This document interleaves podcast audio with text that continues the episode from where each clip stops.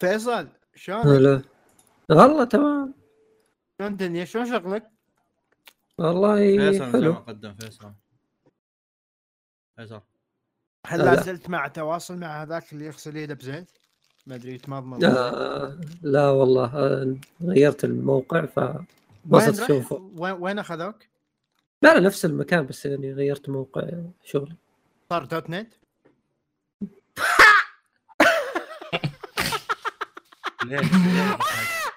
ليش ضحك؟ طاح من عيني ضحك. اهلا وسهلا في حلقه جديده يقدمها الاستاذ فيصل. تفضل فيصل. الحين خبر ريبورن هذا صدقي ولا استهبالي؟ لا تجاهلت لأن ما في شيء واضح للحين. ما حلو. اوكي يلا بسم الله. لا هذا بليتش.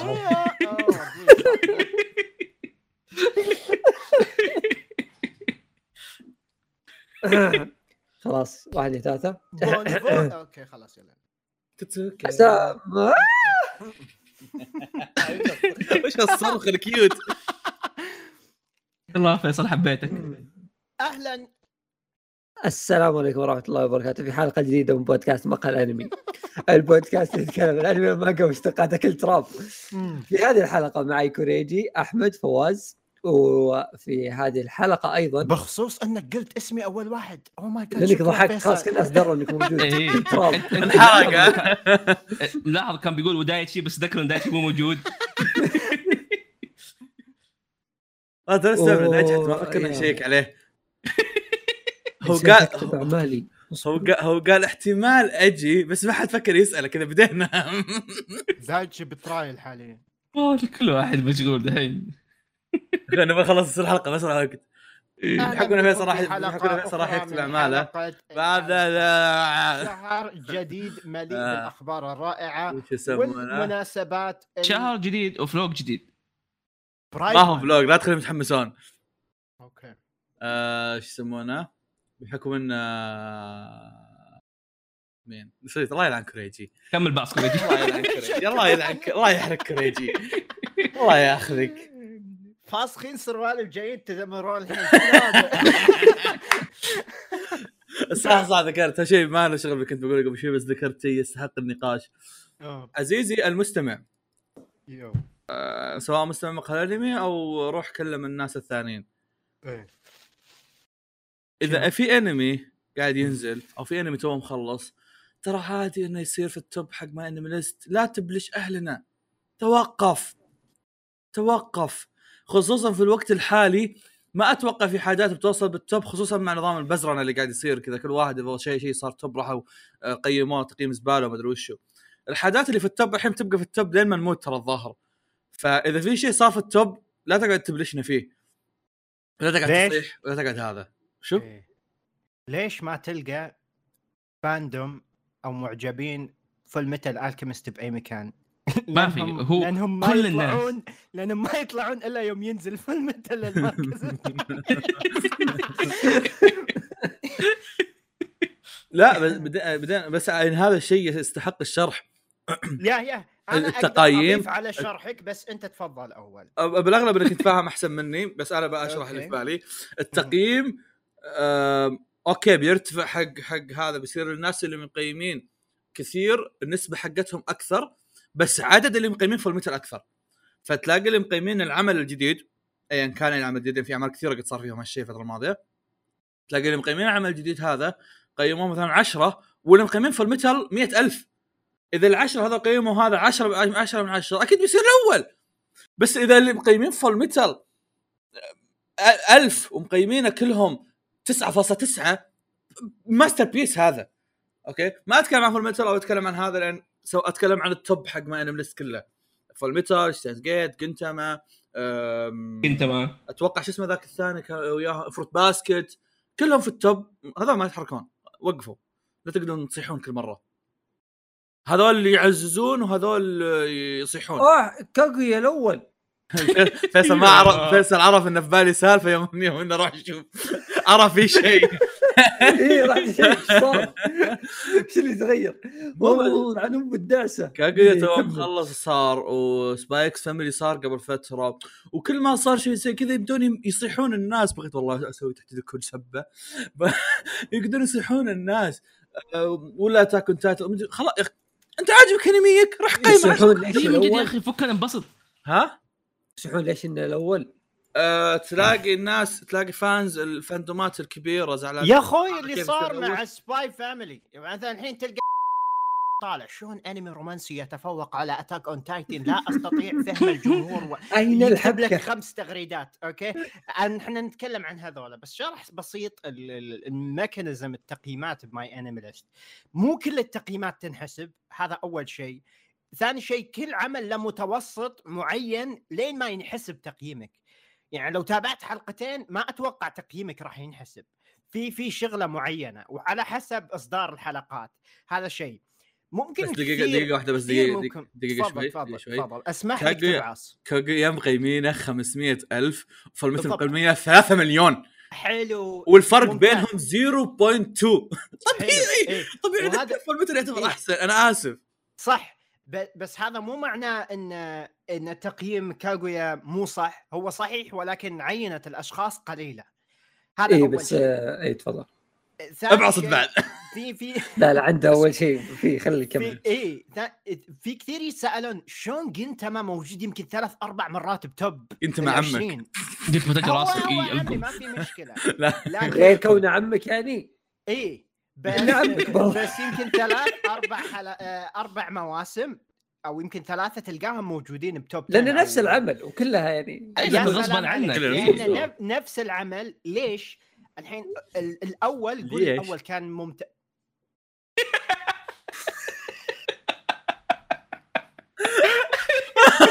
انا حسيت بالشعور ذكرت لاحظته معصب اليوم. كمل قول الأول كان ممتاز أوكي، فيحصل على تقييم مثلا 8 أو 9 ويكون موجود مثلا بالتوب 10 مع أنه ما أتوقع موجود. خلونا نقول اندق بالتقييمات طاح حلو. يوم يجي موسم الثاني من جنتما الثالث الرابع ما حد راح يتابعه. بدأت أفهم اللي تقصده إلا اللي تابعوا الجزء الأول فاهم؟ فبيعطونا تقييم عالي. الجزء الاول عاجبهم اوريدي فيعطونا تقييم اعلى. الشريحه تصغر. ون بيس ما هو الا انمي واحد، تابعت ارك الاباستا وما عجبك عطى 1 من 10 وخلاص انت شقيت التقييم. بس مثلا بحاله جنتاما انمي شونن لا اكثر من جزء، عكس بليتش عكس ناروتو شيبودن، هذول اثنين منفصلين وكذلك ما ينحسب. انت اروع بس خليك ساكت. كنت زجلس عززك بس هذه النقطة اللي كنت بحاول أوصلها. فكاغويا بما أن المركز الأول يعني يستاهل نحتفل شوي بس ما راح يضل موجود. توضيحا فقط أنا ماني مرة بيك فان الفولميتر، يعني الفولميتر شافها من زمان. يستاهل لا بس نقطة اللي بقولها أن أنا مو بجالس اسب الاعمال الثانيه عشان فورميتر فهمت، او ادافع عن فورميتر. لا انا مسالتي اني قاعد اشرح لكم انكم انتم كل ما زالت الجلسه كل موسم في نص الموسم في نهايه الموسم تسوون دراما على شيء ما يسوى فهمت بالضبط. افتتحنا الموسم لا فيصل مع سباي فاميلي المركز الاول مدري الثاني كان إيه؟ سباي فاميلي الثاني والحين ختمناها بكاغويا. إيه بالضبط. ممكن حلقه كاغويا الاخيره كانت قويه لدرجه الناس كذا اخذتهم العاطفه. لا بس نرجع ونقول لو سمحتوا يا شباب نرجع ونقول التقييمات هي في النهايه يعني فاسمعوا حلقه المقيمين حقت فيصل. اي بس لا خليني بقول لك مره ثانيه عشان اللي ما فهم فهو التقييمات هو مجموعة ناس قيموا بتقييم عالي، هو بشرط يكون ناس قيمك نفسهم عادي يا أخي. فالتوب لا تأخذه إن يعني بيكمل التوب كذا موجود عشان الناس تفرجوا وطبلوا وتصور شاشة. ثاني توب ماي انمي ليست لا يعني أي شيء أوكي يعني 100 سنة ما تغير. لا وفي شيء في شيء مرة بعد كبير نقطة إيش يسمونه ذا البزرنة اللي قاعد تصير الفترة الأخيرة. حتى لو انمي كويس بتصير بزرنه تخلي الموضوع بتخليه ما يوصل التوب. فاذا هذا الشيء ذا يضحكني صراحه. فاذا انك انت فعلا هذا أسوأ شيء بالموضوع. اي اذا انك انت فعلا بتقدس التوب حق ماي انمي ليست وما راح تتابع شيء الا اذا كان تقييمه 9.9 في ماي انمي ليست، ما راح تقدر تتابع شيء، لان حرفيا ترى في اعمال كثيره طايحه بسبب ان الناس مشخصنين. فيصل يحب مثلا ون بيس، انا احب ناروتو، اروح اقيم ون بيس 2/10 كذا شخص انا بس اساسا يطيح وناروتو يرتفع. ربعين فيصل الموضوع انا مشكله الحين سويت ناروتو واحد، مشكله اني عكسناهم يعني انا عمري بحول ناروتو وهذا ايه. فيا الموضوع ضحت اي في النهايه هو تقييم الموقع ما لنا علاقه فيه، فكل واحد له يعني انمياته المفضله.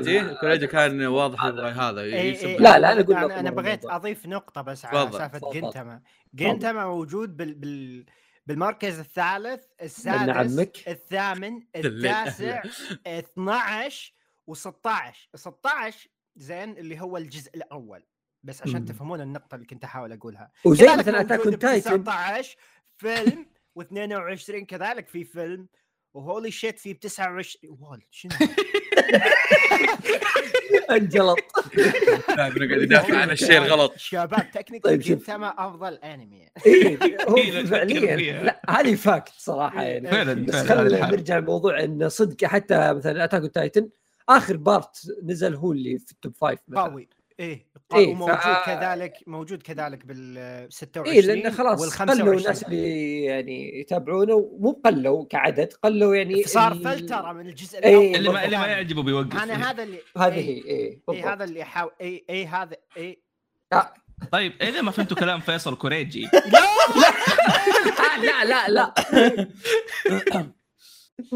عندي شيء آخر يستحق النقاش. عندكم شيء بخصوص مال الملست؟ لا بالاخبار لا هو خبر بس مو خبر، شوي خبر يا عيال. قريت الانمي قاعد يسوون فله عشان مو موجود، يسوون فله بس مو عارفين شلون ينسقون الفله. هو واضح فيه هبد كثير. لا انا اللي لاحظته ان التنظيم كويس، ما شفت احد ينقد التنظيم، بس اللي لاحظته ان الماركتنج حقهم زباله. انت شفت التويتر اللي يقول اليوم راح نعلن عن كذا، وقعد 3 ايام ما اعلن عن شيء. شوف محمد هذاك قاعد ينتظر، كل شوي قاعد يسوي لهم كاتويت، يا جماعه متى تعلنون عن المغنيه يا جماعه اعلنوا. فالماركتنج حقهم شكله يعني لك عليه. لكن خلوني اشارككم بعض الفرق اللي كانت مثيره اهتمام موجوده. قبل ما يشارك فواز انا عندي نظريه ان اللي ماسك الحساب والمسؤول عن التنظيم شخص واحد. تفضل فواز. مثير للاهتمام ما اتوقع، ما أتوقع لأن سالفة التويتات الضائعة هذه تبين الجاب اللي بين الأشخاص. فهمت؟ أن في أشخاص مو فاهمين بعض، يبدأ واحد يكتب تويته والثاني يتوهق، لما أنت كتبت كذا يا الله، طب اسمع لا ترد، لا تتكلم أحد، لما أنا حط الخبر بس على حسابه مو على حساب عموما أنسخ الخبر حطه وابحث تلاقيه موجود. عموما من الفرق اللي جت فرقة فلو، جت الرياض أصلا من قبل، بس تمام إنها جت. رشا رزق طبعا، جام بروجكت اللي سووا أغنية ون بانش، ما أدري بسووا شيء ثاني من قبل والله. في أغنية ميوا، أنا صراحة ما أعرف هذا ميوا مغنية. ميوا معروفة. في علاوي الفلاوي يا علي يا أخي، هذا من أكثر الحاجات والله إني أبي أحضر لهم أكثر من أيمر. أحس أغانيهم يعني كذا حقت مسرح، عرفت تقدر تفل أمها وياهم. في برضو أيمر زي ما قلت قبل شوي، وهذا هو أكثر شيء يعني كان مفجر عندهم. طبري لو سمعت كاتبة أنت عامر جاي جدا، أحس يستعمل والله انك كنت احسب تقصد حق شباب البومب. انا كنت احسب حتى انا عشان كذا كاتب سيد الشامسي، خلني اشيل سيد الشامسي. وكان في كولكشن كثير من المثير الاهتمام من المؤلفين والرسامين والخرابيط هذه. لكن في شيء اخر، جابوا محل انمي والاسعار فيه يا عيال نار. انيميت شفتوا الاسعار يا عيال؟ لانه اوفيشال انيميت ياس. لا كوريجي لا الاسعار مكتوبه بالين ب 12 ريال تنباع ب 70 ريال. اوه ماي جاد. الين كروت الين مكتوبه ترى. او ماي جاد شوف والله يقول لك امبورت عشان سوينا لها شيبينج من اليابان. احسن اليابان شيء مؤامره. شوف شو احنا مستهدفين الان. الان ابو يسمونه ذا تويتر مسوي ذكي، اكتب اسعار انيميت يطلع لي انيميت اشعار يسوي صحح لي تويتر. الله يلعنك كل زق مسوي تصحح انت وجهك الله يلعن. انا ويا فيصل تقول لي عامر لول ايه اقول لك والله عامر جابوها والله الله يقلعهم واستغفر الله يا اخي. عامر زعلان فيصل والله ما له داعي صراحه. جايه قالت متشوق لذلك متشوق عامل ايه متشوق هو لعل كسب الموضوع بزياده يقطع بالقوه. عامر مره واحده كذا عامر وعلا والله انترستينج. تحمست اكثر اني اشوف لو صار فيه شيء زي قريه الانمي في الرياض وش بيصير. يعني داهم جربوها هناك وطلعت شيء اتمنى في الشتاء يسوون زيها. موسم الرياض حقكم ما كان جو شين ولا ايه شتاء؟ ايه بس موسم الرياض بالاغلب حقكم ترى دائما ترى بيكون نفس الوقت. ايه ايه شكله اقول ما كان شتاء، كان جو لطيف، كان شتيت يعني ما شتيت. طيب نبدأ في الأخبار؟ إيه طيب. بدينا احنا سيد الشامسي في جدة. صدق الشامسي في جدة؟ أي والله صدق راح جدة؟ أي والله سيد الشامسي جايني يصبح. خليني أقرأ لكم محادثتنا الحزينة. وينه؟ رايح قرية الأنمي شباب ورايح البلد في جدة. جاني يكلمني يقول لي يا أخوي تعال جدة. رديت عليه قلت له أنا في أفقر أوقات حياتي، الناس اللي عندي بالشرقية جالس أصرفهم لأني ما أقدر أطلع طفران. رد عليه بإيموجي يصيح وتركني. متفهم حالي. إيه الحمد لله أنا ما قاعد يحلف عليه. رب العباد أنا قاعد يوريني فهم، قاعد يقهرني، قاعد يوريني الناس يرقصوا مزمار، قاعد يوريني البلد، بين رسل لي صورته وهو لابس سوقي كينج.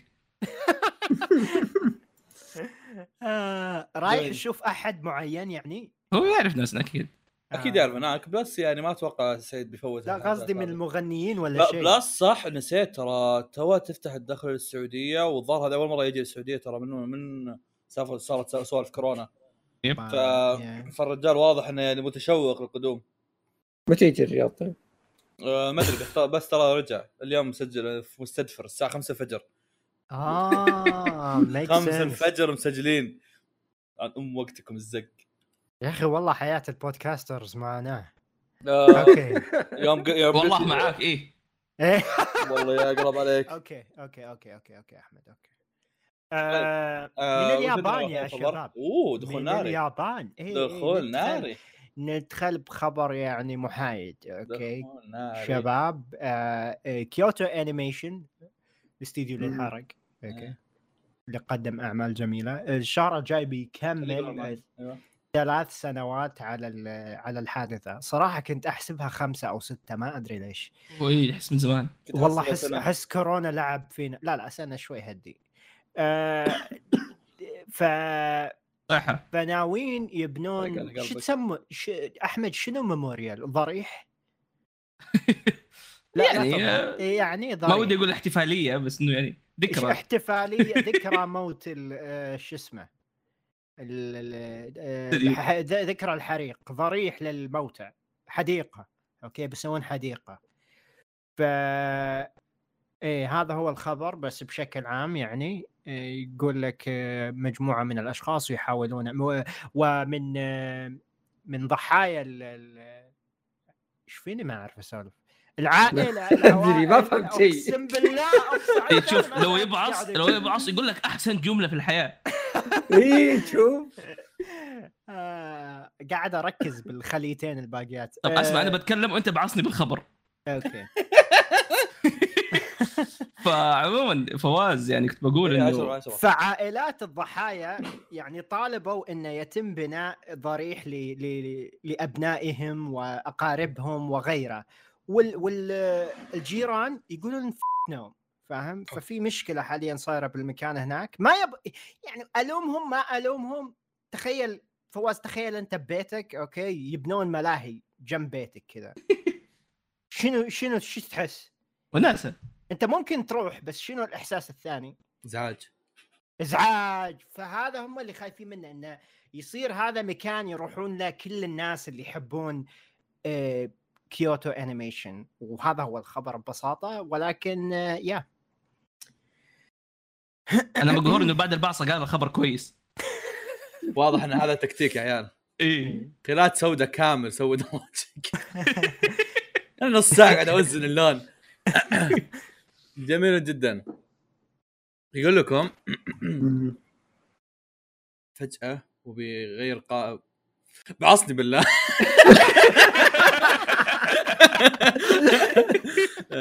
فجأة وبغير سابق انذار فجأة كذا اعلنوا في انمي جديد الترايجن.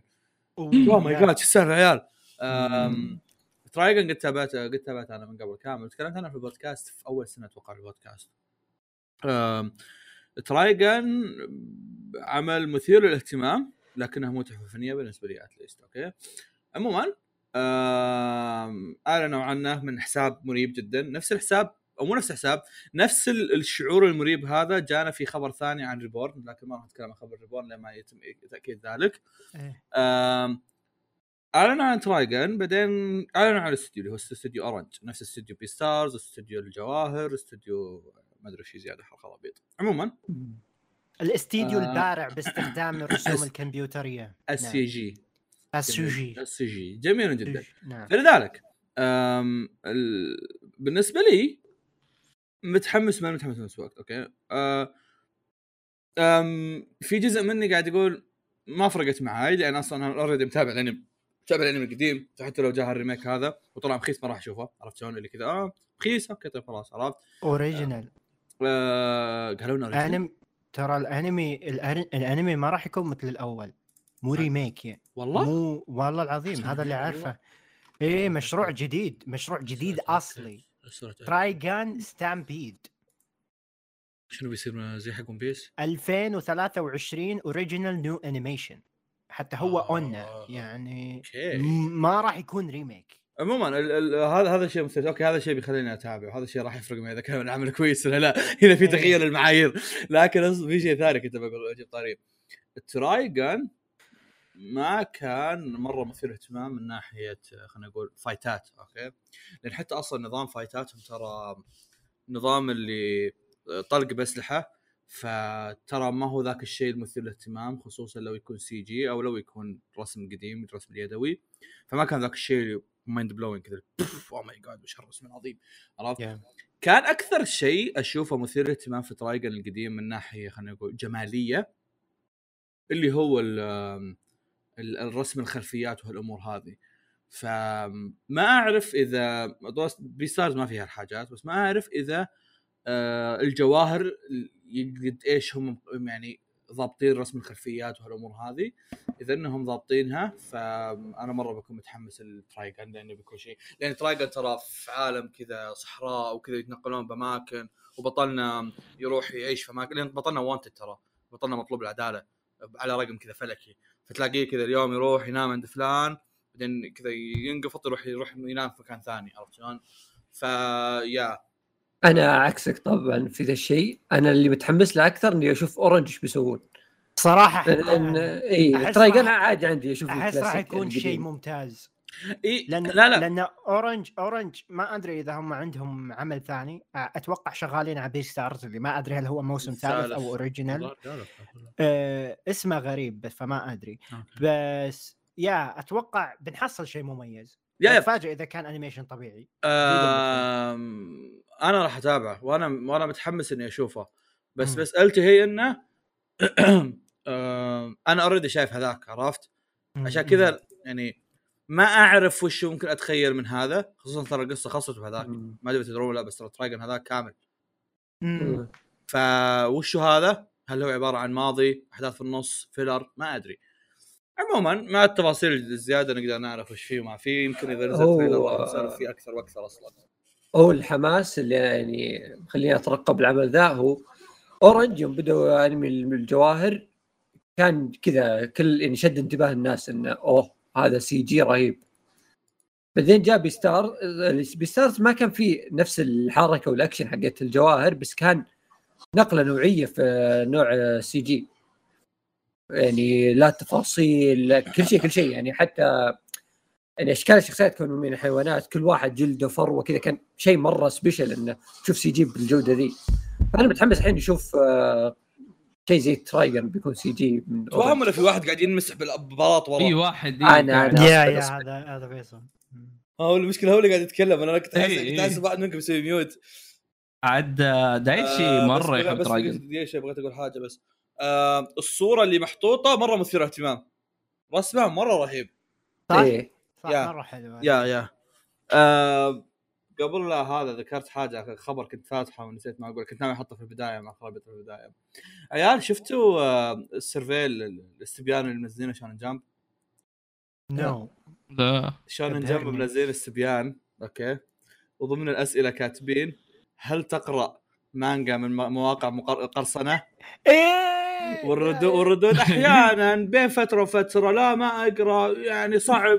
بعدين تحت السؤال اللي تحته كاتبين لنا اذا انك تقرا من مواقع مقرصنه بالاكتب لنا اساميها. والله يا نظامهم غبي يا الله. تراست مي برو. والله يا اخي شلون جنب بلس اليابانيين لاقينا بلفه. شنو هذا الكاتب؟ عرفت يقول الانجليزيين تراه مهطف ما يعرفون. جميل جدا. هل تروحون الخبر بعد ولا بتكملون عن ترايجر؟ اللي بعده عندنا اللي بعده يا والله اخبار اليابان واجد ما شاء الله. شوف عندهم فعاليات فيصل، عطنا. انا اعطيك اصبر ما جهزت الخبر ذا، مجهز خبر ثاني. اي عطنا خبر يسمونه فيه خبر عن انمي المانجا اوشينوكو او ماي ستار. هذا العمل هو مانجا يعني نجحت نجاح باهر الفتره الاخيره، وهي من نفس مؤلف انمي كاغويا اصبر. ايه ف كان شيء غريب صراحه، ذكر اول ما شفناه استغربنا كلنا، كانوا يتكلم ظاهر عن ايدول او شيء زي كذا صح؟ ايه فما كنت ناوي اقرا مانجا صراحه، بس اذا صار لها انمي بكون متحمسين نشوفه. جدا جدا متحمس يا وخاصه ان المانجا يعني نجاحاتها لا زالت قويه، مع انها كم لها سنتين اتوقع. يس لها سنتين تقريبا، سنتين يا إيه. فشيء رهيب بصراحة، ومتحمسين نشوف الأنمي اللي بيكون من استوديو دوغا كوبو، اللي يسوي بالعادة يسوي يعني فتيات صغيرات يلعبون سويا وكذا إيه. فما أدري بس يا إن شاء الله. آخر شيء شفته لهم كان دمبل نان كيلوم. شفته كله يا لا ما شفته كله، بس يعني كان شيء جميل، موتيفيشن رهيب للتمارين. هاي معروف ايه مره رهيب. التفاصيل اللي كانت فيه حلوه، يعني اتمنى يسوون زيها. الله هولي شيت، تدخل صفحه الاستديو حرفيا كله بنات صغار. الانمي الوحيد اللي يمكن تابعتوه نوزاكي، فعم نوزاكي كان واو اللي كانت بطلت صغيره. لا شوف والله ما يمكن، لا كلهم بنات. لا حرفيا والله يا شباب. اوكي ادخلوا المستمع، ادخل صفحة دوغا كوبو بماي انمي ليست وشوف الأعمال، حرفيا كأنهم أجزاء جديدة لنفس العمل. الموضوع يخوف جدا. شكرا. استاندردهم يعني رهيب من اليابان. أوه يا رب اللي في بالي 40%. هذا الخبر طويل شوية. لا بس يا جماعة بس يا جماعة، يعني انتم عارفين الكارثة اللي صايرة بمواليد اليابان، وكيف ان الكثير يعزفون عن الزواج. فطبعا الزواج هذه آلة موسيقية ولا وش؟ اوكي هذا طقم. اوكي فسووا إحصائية زين يسألون فيها أسئلة لليابانيين حول اليابان، طبعا مو حول العالم. فالسؤال كان إن هل أنت متزوج ولا ما عندك حبيبة ولا عندك حبيب او اللي هو. فالرجال بالعشرينيات من عمرهم 65% منهم اللي بالعشرينيات ما عندهم لا حبيب ولا زوجة، لا حبيبة ولا زوجة. اوكي، 20% منهم عندهم حبيبة، 13% متزوجين. اوكي، البنات ايوه اي البنات اللي بالعشرينيات من عمرهم 51% ما في حبيب او زوج. يعني لاحظوا ان الرجال 65 هم 51 بهذه الفئة. البنات اللي عندهم حبيب 27 بالمقارنة ب 19 عند الرجال، واللي متزوجات 19% مقارنة ب 13 للرجال، واللي تقريبا قريبة من بعض. الأشخاص اللي ما عمرهم طلعوا ديت زي فواز وفيصل. أنا فيصل طلعنا ديت مع بعض. المهم الفتيات بالعشرينيات 25%، البنات اللي بالثلاثينيات 22%، السيدات بالأربعينيات 12%، الرجال اللي ما طلعوا ديت 40% بعشرينات من عمرهم. اوكي، 40%. ويا 30 اللي عمرهم بالثلاثين 35. يعني انت الحين قاعد تعلمنا ان وضعنا مستتب، وضعنا كويس. اي لا احنا عادي، اليابانيين عادي، هذا جدا طبيعي الحمد لله. حتى هم للامانه لا، من ناحيه جديه الارقام هذه كارثيه جدا. يعني والله راسماليه. اي لا، امير راسماليه على الاقل ماكينه الاطفال دخل الراس، ولكن فعلا البيزنطيه هذه بتكون مشكله. نعم، بس يا 40% من يا شكرا. بس سؤال، هل سألوهم إذا عندهم حبيب للرجال وحبيبة للبنات؟ هذه أتوقع مشكلة أتوقع حتى الرجال يقولوا عندهم حبيبة بس كذابين، بس ما يبغى يطلع شكلهم واقع. إيه ممكن. بس يا هذه ترى مشكلة جدا كبيرة في اليابان، وقاعدين يا سولف بأي شيء. لا والله لي فترة أنا وسيد قاعدين نبحث الموضوع. عطنا أحمد. هذه مشكلة حرفيا، إنهم قاعدين تعرف اللي حاليا قاعد يحاولوا يصلحوها، بس اخر مره كان وزير واحد من الوزراء حقهم اللي هو شينزو ابي قال لهم شيني موتو. قال لهم موتو لما كان بيزوجهم. فقاعد يواجه المشكله هذه بانه عدد الشباب قاعد يقل في البلد، وعدد المواليد قاعد يقل اكثر واكثر. وفي المعلومه المعروفه انه حفايض الشيبان قاعد تنباع اكثر من حفايض الاطفال. ماي جاد، يا شيء يخوف. احمد نقدر نساعدهم؟ نعطيهم محفظات ولا قصدك نزود بزياده هذا المواد؟ والله انا قاعد اقول يا اخي. فيصل عندنا لحظه اللي حقه اليوم لازم. لا فواز، لا حقه اليوم اذا ما عنده حبيب هذيك ما عليك، هذيك من 25%. ايه انا متاكدها ايدولز، الايدولز وحيدين دائما ويخافون، بس بيكون انترستنج ان عندها بوي فريند سعودي عنده بترول. صح ان حياتك اليوم على وشك انه يموت. معليش فواز، راح نكذب عليه، عندي بترول. المصيبه مو هنا، المصيبه فيصل كل يوم على وشك يموت. استغفر الله. مشكله هذا يعني نسبه المواليد انها تقل في كل العالم. بس السالفه انها تصير فيصل تقلب كل العالم، بس مو نفس اللي قاعد يصير باليابان. اليابان حاليا قاعدين يخسرون من عدد السكان. لا هو المساله وش اللي كنت بقول، انه اغلب الدول خاصه الدول العظيمه يعني الكبيره زي الصين مثلا، على طول اول ما صار الموضوع حطوا قوانين الموضوع انه بزروا لا اي بزروا واحد. هذا من زمان، الحين لا عادي تكثر.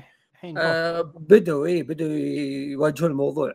زي امريكا مثلا وقفوا اجهاض والعنوهم. اصبر فيصل، انت عارف ان الصين اكبر بلد سكاني. اي بس ان قل عندهم المواليد، فهو ينظر يعني بعدين زياده. اي اوكي، لا هو انت الحين اذا يعني حافظت على نسبه معينه في وفيات في مواليد، ف ما تفرق واجد هذا الشيء. إيه لكن هم شافوا المواليد قلوا، فأنت بعد سنوات كثير يمكن 80 سنة 90 سنة سكانك يعني يقلوا ما يزيدون. يبدأ يصير يا اي فهو هذه الفكره. فاليابان من زمان ترك الموضوع على حاله، فطبيعي ما راح يفرق، خاصه ان يعني الدول هذيك يعني احنا تخيل نتكلم عن دولنا احنا الاسلاميه يعني صار فيها شيء هذا بسبه يعني يمكن غلاء او شيء ثانيه، بس هم ما عندهم يعني الموضوع هذا، هم كانوا يعني على طول الموضوع عندهم اسهل. ف اللي صار انه يقول خلاص اصير عندي حبيبه مو بلازم اتزوج، ومو بشرط اي مو بشرط نجيب عيال يعني، فهمت بالضبط صح والله خلاص يعيشون حياتهم زي كذا. إيه؟ فزاد الموضوع عن حده عندهم، وغير يعني سالفه قوس قزح اللي دخلت عليهم بشكل كبير. فايه اثر بشكل واضح يعني. هذه برضو فيصل ترى الجزء الاقتصادي في الدوله مو قاعد يساعد ابدا للشيء هذا. فالناس اللي كانوا شباب وقتها اللي المفروض هم الان جايبين عيال ما كان عندهم وظائف، ما كان عندهم فلوس، ما كان عندهم القدره حتى انهم يتزوجوا حتى لو يبغوا. وهذه ترى جدا جدا قاعد تاثر عليهم للان، عشان كذا تشوفهم يعني قاعد يحاولوا يزبطوا نظام الوظائف، قاعد يعطوا الناس فرصه وقاعد يعطوا الاشياء، ولا وضع كان جدا مزري.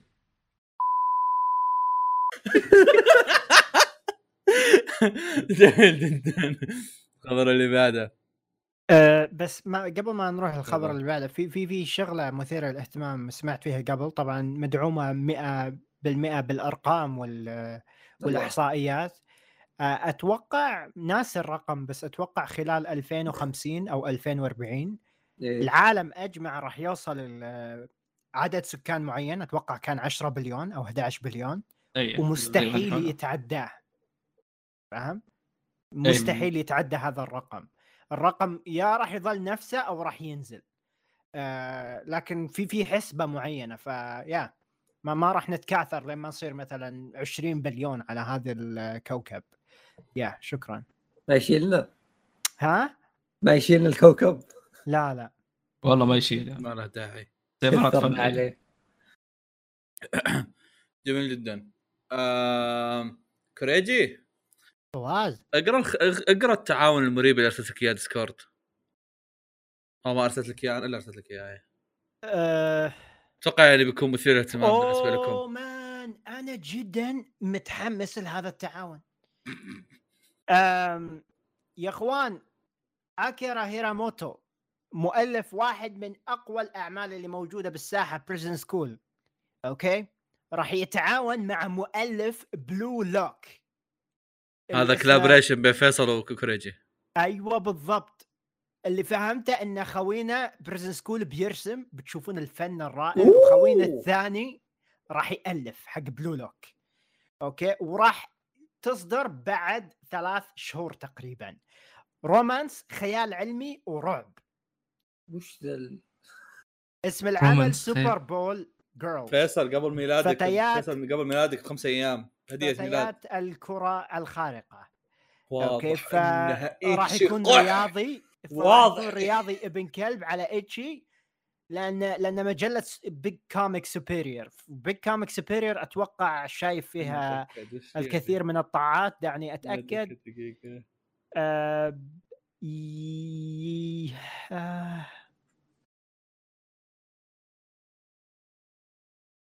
كوميك سوبيريور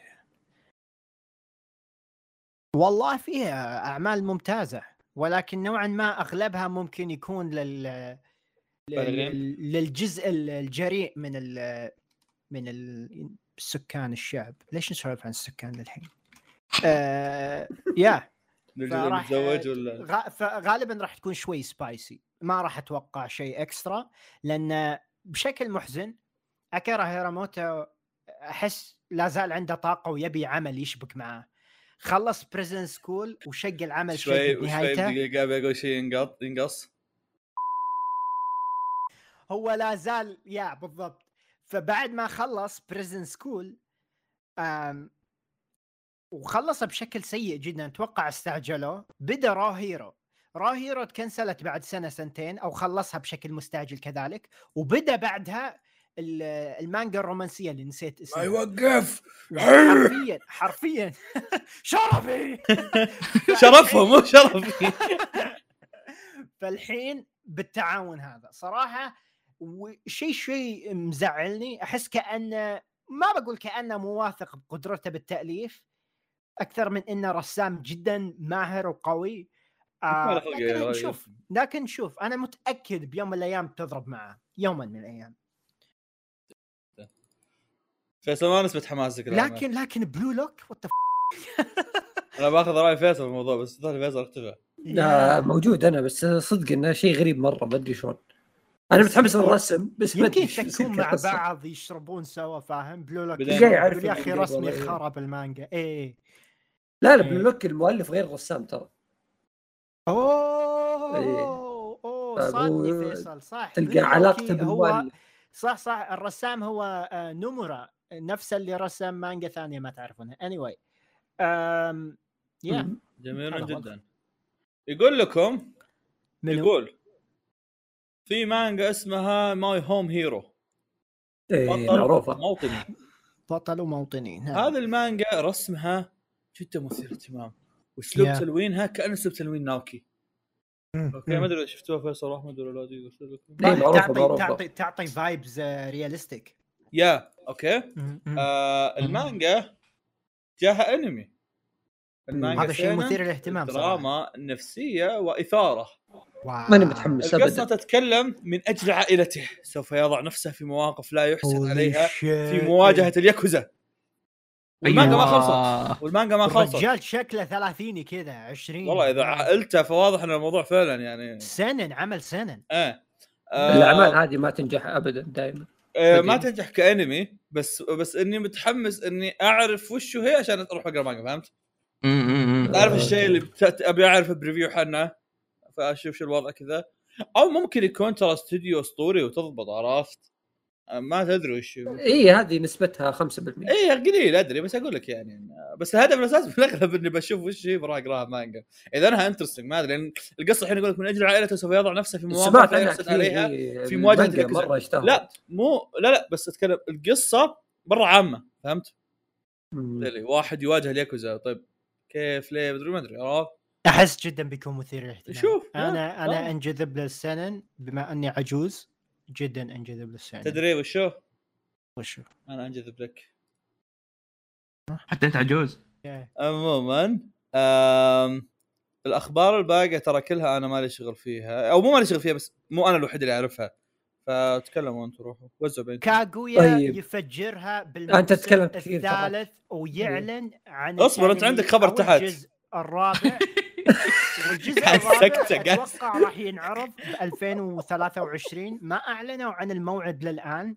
وكذلك في خبر لاحق، المانجا وصلت لنهاياتها وتقريبا باقي 13 أو 14. شكرا فواز، كان بين الارقام اللي كانوا حاطين على التنازل لنهايه المانجا. فتقريبا راح 14 اسبوع، يعني كم شهر، 1 2 3 شهور الا وتنتهي المانجا.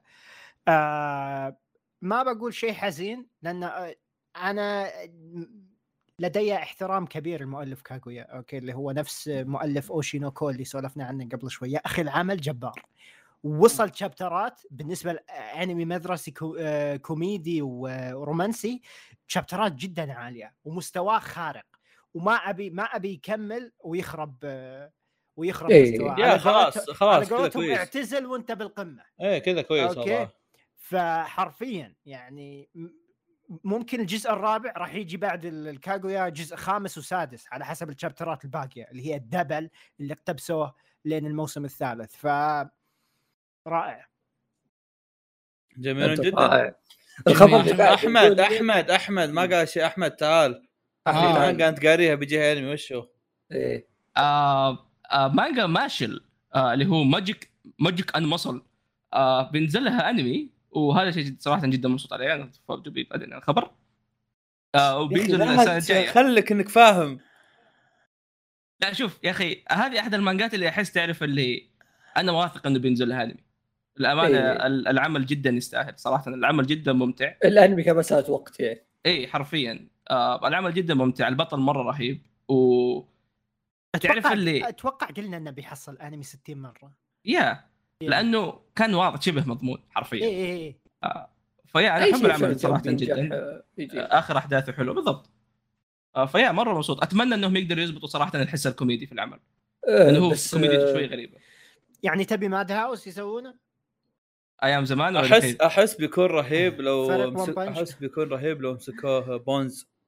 يا بونز مره طبعا طبعا بونز هو الخيار الاعظم يعني، بس ممكن في خيارات ثانيه بتكون رهيبه خاصه. شباب عطونا اسماء. اسماء ايش؟ ماشي عبد الله، خالد، عبد الاله، ابراهيم، ولا ان شاء الله مو استديو. لا شوف شوف شوف شوف شوف المانجا ترى الحين في اخر ارك، ما ادري اذا احمد قال هالشيء قبل شوي ولا لا. المانجا في اخر ارك، وواضح انها في اخر ارك مش مقفلينها في وجهها، لا اخر ارك من الاحداث. اوكي يعني فعلا المؤلف ناوي يخلص الحين، والانمي بينزل سنه 2023 يعني. اللي بقوله وشو ان بيروت يبون شيء يحلبونه، ما يبون شيء يخلص، يبون شيء ينباع. فاعمال زي كذا يمسكونها برودكشن اي جي. بيروت اول الاستديوهات الثانيه اللي ما اعرف منو مسك شامان كينج. شامان كينج الخرائي لا تكفى. ان شاء الله اتوقع بيروت. لا ما كان بيروت، كان استوديو خرائي دين. استوديو دين مستحيل. استوديو خرائي صغير، خلينا نشوف ثواني. استوديو بريدج. بريدج اوكي. هذا حق فيري تيل يمكن بريدج يمسك. حرفيا ما تدري، مسك فيري تيل، مسك شامان كينج، مسك استديو. اعماله قليله مره. لا شلون جنب اعمال شلون جنب تروح الاستديوهات يعني. نعم النخبه مو بشرط اسطوري، بس بيكون شيء معروف. وللامانه برودكشن يجيب ينفع، ما ادري ليه. العمل نفسه ترى ما يحتاج انتاج جدا اسطوري، ترى انه هو قصته. تبون اي بيتشر تدرون وش مثير اهتمام؟ ايوان بيتشر مستحيل. اتمنى ان انا اسف المانجتكم، بس يعني يمكن فيصل يفهمني، انه اتوقع انه قرا شيء ثاني هذاك. لو بونز بيمسكون مانجا من مانجات شونن، ابغاهم يمسكون كيجو 8. صح، تضبط مفصله. كيجو 8 مفصله على بونز. ف يعني لو بيمسكون ابغاهم يمسكون كيجو 8 اكثر منهم يمسكون هذا. هو اتوقع انها عباره عن وقت زي ما انتم قاعد تقولون يعني. فما هذا يقول احمد بنو تتكلم باصنا. لا بس كنت اتوقع انه يعني عاده العمل هذا مركز على الكوميديا اكثر من اي شيء ثاني. موضوع السيف والفايتات يعني شيء، بس ما تحتاج انتاج ثقيل. مو زي بس يجي لك العمل سخري اكثر، على بيجي لك نفس نظام شو يسمونه سبايك فاميلي. ما يسوى فايتات، فجأة تلاقي اليابان تنفجر. عرفت؟ ايش ما يكون كذا يا ايش ما وات انمي حد 20 شابتر ويترك هذا. بعدين نشوف يعطي مابا. يمكن مابا يمسكون لنا شباب. لا كذا تو ماتش قوه. اوكي ما بحس اعمالهم شاطحه دائما. ما ادري، احس الشيء اللي ما اتوقع انه بياخذ مابا بياخذ هذا، بياخذ مابا بيطلع لك حاجه. هذا بياخذ مابا. وش اللي مسك ذا ون بيس مان الجزء الثاني؟ جي سي ستاف. هذاك جي سي ستاف اكلم وياه. فانا كنت اقول قبل شوي يمكن جي سي ستاف. جي سي ستاف حرفيا استوديو عادي، فهمت؟ ما هو زباله ولا هو لا ممتازين في اعمال كذا سلايس اوف لايف، اشياء كذا بسيطه، بس لما يجونك فاكشن واحداث قويه. مو انا انتم قبل شوي قاعد تقولون عامل مركز على الكوميديا، حيرتوني اكشن ولا لا؟ يعني تبغى شيء جيد، ما نبغى سيء، نبغى جيد. ما ابغى برضو يعني اذا جاء ممتاز اوكي، بس اذا هذا ما نقول لا. الخبر اللي بعده يقول لك ان بيرزيرك عادت. كمل عودة بيرزيرك. طبعا قبل فترة أعلنوا طاقم العمل وكم شخص من أصدقاء ميورا أنهم بيعيدون أو بيكملون العمل، وأوريدي نزلوا شابترين وناويين تستمر إلى النهاية. وكتبوا رسالة طبعا أن يعني جالسين يأخذون هذا التكملة من الأشياء اللي علموا عنها ميورا قبل ويكملون عليها، وعندهم يعني فكرة عن وش جالسين يسوون. وأنا عندي تعليق واحد بس، هو نزل شابترين أوكي. الناس كلها اللي شفت تعليقاتهم جالسين ينتقدون الرسم. انا قبل اشوف انتقادات الناس كنت اقول العزام وانا اشوف تشابتر اقول الرسم ازم رسم يورو، كنت اقول اطقطقه طبعا لان الرسم ما في اي فرق، حرفيا ما في اي فرق، ما تقدر تلاحظ يعني لو شفت تشابترات اللي قبل وشفت تشابتر هذا ما تلاحظ اي فرق الا دققت تقول هذا مو ميورا، اصبر خلينا نشوف الزاويه من هنا كيف جابوها، هنا يمكن تلاحظ شويه فرق، بس بشكل عام ما في اي فروقات. واللي جالسين ينتقدون ذول جالسين يبالغون من يبحثون عن إبرة في كومة قش. بس في ملاحظة جدا واضحة جدا، أوكي، ملاحظة واضحة إنه نزلوا شابترين، ما عندي مشكلة شابترين كان كل واحد فيهم شابتر قصير، أوكي نزلوا دفعة واحدة، المشكلة إنه ما كان في حوارات. إحنا أي عمل نسولف؟ بيرزيرك. إيه أوكي. نزل شابترين ما كان فيها حوارات، المترجمين نزلوها كذا ساده، حرفيا مو بساده يعني، واحد صارخ ينادي اسم الثاني، ولا يعني مجموعه الكلمات اللي في الشابترين ما تجي صفحه في الشابترات اللي قبل.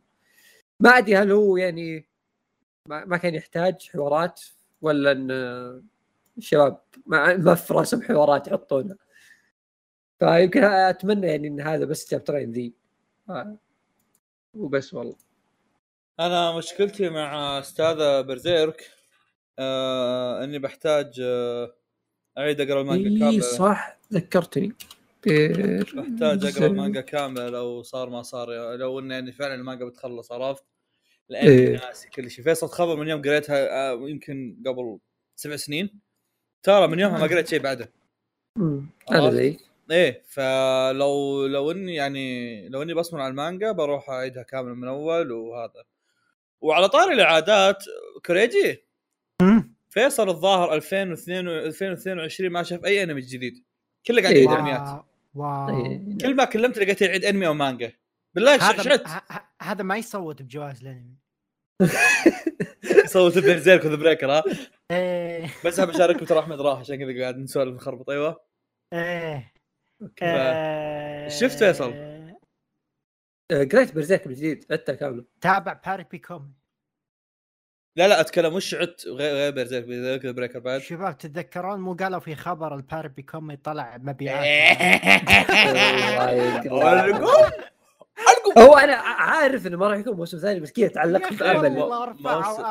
موسم لو موسم ثاني اعلنوا نهايه الانمي مستحيل يعلنون بعدها ب3 ايام، عرفت؟ ايه هو كذا واضح انه مو موسم ثاني، بس حسيت في امل في امل. يلا يا رب. اخر شيء مشكله العام سخيف، بس اصبر نشرح للناس، خلينا نشرح دائما كلام انمي. تذكرون في حلقه وشو ناخذ انميات الموسم، يوم قلت الكوريجي لو قلت فيصل لو اعلنوا عن موسم ثاني البربيكومي راح اقرا ويلات عشان اصير فاهم، وادخل بربيكومي حرفيا. اسمعوا فواز قال كذا. فيوم انتهى الموسم الثاني، الموسم الأول ما أعلنوا عن موسم ثاني، فجأة قالوا ترى في خبر بينزل المانجا. فيصل جاء منشني قال لي انتظر يا وحش، والله لا تخضع. فيصل سوالتي باق، فيصل خلاص. بعدين نزل الخبر طلع يقول لك مبيعات المانجا وصلت 1,000,000. حتى الخبر سخيف، ما خبر أحد قد سوى هالخبر ذا في حياته. ما في تشويق الخبر ذا أصلا دائما. ما تشوق له هذا خبر ينزل وخلاص، دق على أمك وتقول لي ما وصلت مانجا 8,000,000 بس. ما في يعني هذا كان مستقصديني واضحة، مستقصديني عطف. تكلم عن خبر ون بيس. أنا ما أجي. أيوة تفضل فيصل. بسم الله. ون بيس خلص نفسه يا أخوي، كتابة الساقة ما تعرف شرحها إذا مرة. أنا تكلم عن هذا الخبر. أسمع عاد ولا أقول خبر ون بيس، أحس كذا شيء حلو أول مرة. إيه تفضل أحمد. والله فيصل ما يبيه. شوف قلت خلاص والله. جماعة الخير. ما تشوف أنا كاتب أصبر دقيقة. عاد المستمع أنا كاتب ون بيس بيخلص نفس الخبر قلناه 12 مرة من قبل، بس هالمرة شكله صدق. شوف 12 مرة هذيك كلها أنا فيصل قلناها وطفشنا، هالمرة أحمد بيقولها بينبسط أول مرة بحياته هو. أي تفضل. ولا لأنه كان شو أنت مالك. ون بيس يا جهة الخير هذا الأنمي اللي أنا تابعه الحمد لله. أخذ بريك أول ما تابعته. الملعون. لا شوف أنا الأمانة أول أو حرفين أول ما لحقت كان كذا نهاية الأرك خلاص. اللي اتوقع اذا الاغلب يعرف ارك وانو فون بيس او ساقه وانو فون بيس انتهى، فاودا قال بياخذ بريك تقريبا مده شهر. وانو ما خلص هو يعني ساقه اليوم خلص بس سوانو ما خلص. اي بالضبط. اللي هو الساقه اللي هو تقريبا الساقه اللي بعد سنتين شويه اخيرا خلص، اللي بعد سنتين اخوي اسمه اسمه ترى اسقاط اليونكو، هو اسمه هو سموه برضه اليونكو، فكل كل واحد طيب يعني خلاص يعني عموما انه خلص، واهم شيء انه خلص، هذا متفقين عليه. اي فاودي قال بياخذ بريك عشان بنخش اخيرا الساق الاخير من ون بيس. طبعا يعني الساق الاخير من ون بيس هذا ما يعني اي شيء لانه ممكن ياخذ 10 سنين، ممكن ياخذ سنتين. احمد تفضل. هلا انا متابع لطيف جدا وافهم في الانمي كثير عشان ما حد يصيح عليه. حلو ما شاء الله تبارك الله، بس انه يعني ما قد مر عليه هالشيء. وش الساقه ايش تقصد؟ اوه شكرا. اي صح فعلا الساقه يا جماعه الخير هو عباره عن هو عباره عن مجموعه اركات مثل مثل كمثال نفترض انه انا عندي ساقه اكل الكيكه. اوكي ساقه اكل، هذا مثال يعني من خارج ون بيس بس كشيء عام. اي ساق اكل الكيكه هذا في له 4 اركات، ارك مثلا نسوي الكيكه، ارك نختار الكيكه، بعد ارك نروح ناكل الكيكه، فاهمني؟ فهي عباره عن مجموعه احداث كبيره تؤدي الى حدث اكبر. او اقرب مثال الساقه اللي خلصناها الحين اللي هو كان من بنك هازارد الى وانو بالضبط، اللي هو عباره عن مجموعه اركات. اي فالمساله ان احنا في الساق الاخير لا يعني ان الموضوع بياخذ قليل، يمكن ياخذ خمس اركات، 6 اركات، يمكن ياخذ 3 اركات، بس بالنهايه هو ما هو ارك واحد. فمساله انه يخلص، هو بيخلص، احنا بدينا في التخليص. اي بس باقي الخلصان ما وصل، بعيد مره بعيد. فهذا اللي بس ابشر الناس. ون بيس هو عكس ما يورو اكاديمي، هذه هي النهايه الحقيقيه لون بيس. باقي ما جتنا حقيقيه، باقي لما يجي اخر ارك يصير خير. اخر ارك بيكون 12 ارك يا رجال. اخر ارك منكم متزوجين. اي فيصل ايش رايك بالخبر هذا؟ اتوقع تكون عندك حبيبه لما يجي اخر ارك. بكون من الواحد 20%. اي لا هذه البنات بكون من 19%. ايوه فيصل. ايه بالنسبه لي الخبر هذا صادم جدا جدا جدا. توقعت. لا شوف اي خبر لا هذا الخبر اوضح حق ون بيس، هذا خبر واضح، اوضح من العاده على الاقل، اوضح من العاده. نهايه ون بيس هذه النهايه الحقيقيه يا شباب. الحين تبدا. تاخرت قلت لك. هذا اوضح فيصل من المعتاد يجي يقول 5 سنين 5 سنوات. ايه بس لا هالمره واضح انه رد فعلا وموقف وقاعد يكتب ويقول لك ترى احنا بندخل في اخر ساعه، يعني بعد شهر بنبدا بدايه النهايه.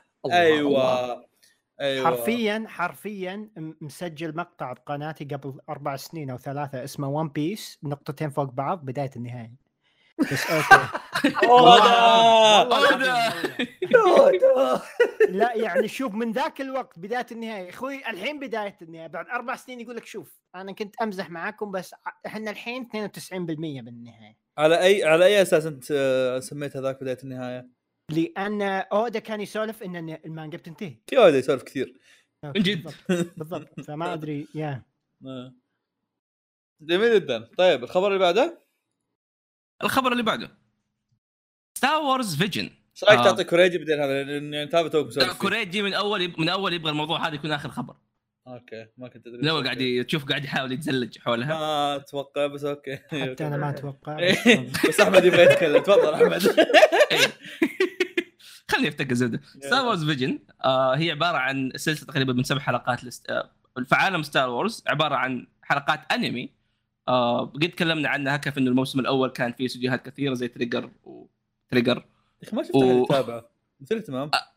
مره صراحه انترستينج كانيميشن، مره حلو ويمديك تخش على طول. يس ففي حلقات مره انترستينج حركات انا عارف. اي عشان كذا تاكدتني اشوفه. ايوه فيا الحلقات اللي فيها جدا جميله للامانه، ومتحمس اشوف ايش الاستديوهات اللي بتكون موجوده وايش الفلوس اللي ممكن يعني تطلع باشياء كويسه. جميل جدا كوريجي. انا كنت اتذكر كنت تقول زياده خلصت والله. انا خلصت. ايه كذا كوريجي. ايوه من اليابان سابقا في حلقه الحلقه.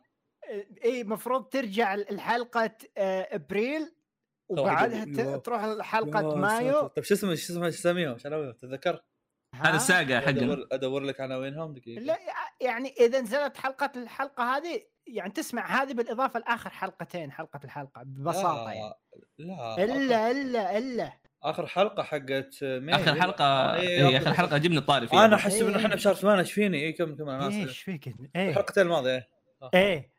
فبنكمل قصة خوينا اللي أخذ منحة مساعدات حقت كورونا يا إخوان تتذكرون؟ اللي أخذ 400,000 دولار حوالي. هذا بعطيه اسمه مقهى الانيمي لما نحصل فلوس. اسمع نزل خبرين بعد آخر تحديث. أوف. إيه خبر خلينا الخبر الأول. أيوة. الخبر الأول إن خوينا اللي طلع اتضح ان اسمه شو اوكي تم القبض عليه. لا مسكوه تذكرون قلت لكم اختفى كذا وظف له محامي يسالف بداله. الحين قبضوا عليه بنفسه بشحمه ولحمه. ايوه بس ها يعني حتى مع القبض ما يعطيهم صلاحيه انهم يقدرون يسترجعون الفلوس. من وين تجيب الفلوس؟ الرجال ما عنده فلوس خلاص. يقول لك ضاعت لكني مستعد ليتحمل العواقب مثل ما كان يقول بأول حلقة أو أول حلقة من الحلقة اللي كان فيها. قصتنا أيوة. إيه فحاليا قبضوا عليه زين. وبعدها ب4 أيام 5 أيام طلع الخبر الجديد والخبر النهائي بسلسله الساقه حقت خوينا هذه. شوف هذا انتهى ون بيس هذه ساقه. ايوه اي فاسترجعوا المبلغ. استرجعوا الفلوس. اي قول لي شلون ايوه خوينا. فهم جايبين لهم واحد محامي خبير بالتقنيه وكذا اوكي وخبير بالحركات القانونيه اللي تجي من خلف التلال فاهم يعني عشان تسترجع الفلوس. فخوينا المحامي يعني اللي كانوا عارفينه من الرجال ان الفلوس ضاعت. وين تتذكرون وين ضاعت؟ في جزيرة الظاهر ولا لا؟ لا في قمار. يا سلام. بدأه وراح جزيرة وزبن ايه كازينو اوكي. فخوينا المحامي يقول ان كازينو والجامبلينج والقمار مو مسموح فيه باليابان. ايوه والطريقه الوحيده هذه جريمه طبعا. خوينا ارتكب جريمه مختلفه عن موضوع انه اخذ الفلوس. والشيء الثاني مستحيل تقامر بفلوسك الا عن طريق انك تستخدم شركه وسيطه ثيرد بارتي عشان تعطيهم فلوسك وهم يحولون فلوسك مثلا للاجانب اللي يسوون قمار. بس من اليابان مباشره مستحيل. فاتجه الثلاث من الشركات وبالفعل خوينا استعمل واحدة منهم أو ثلاثتهم ناسي وقدروا يعرفون أنه بالفعل حط الفلوس هنا. طبعا الجهات هذه قالوا للمحامي أنه لو رجعنا الفلوس راح ترجع للشخص اللي حولها. فحنا هنا راح نرجع لنقطة الصفر. راح ترجع لخوينا شو اللي أخذ الفلوس ولكن حاليا شو قابضين عليه. فالمحامي يحتاج يدور طريقة ثانية عشان يسترجع المبلغ غصبا عن شو يعني مو ما ينتظر انه ينتظر هو يحول لهم. فاكتشف ان خوينا كان شوي جانح. وش قصة الانمي هذه اخوي؟ شوف ايه اكتشف ان المجرم خوينا شو فتى جانح متسيب بشكل كبير عن ضرائب سنوات كبيرة.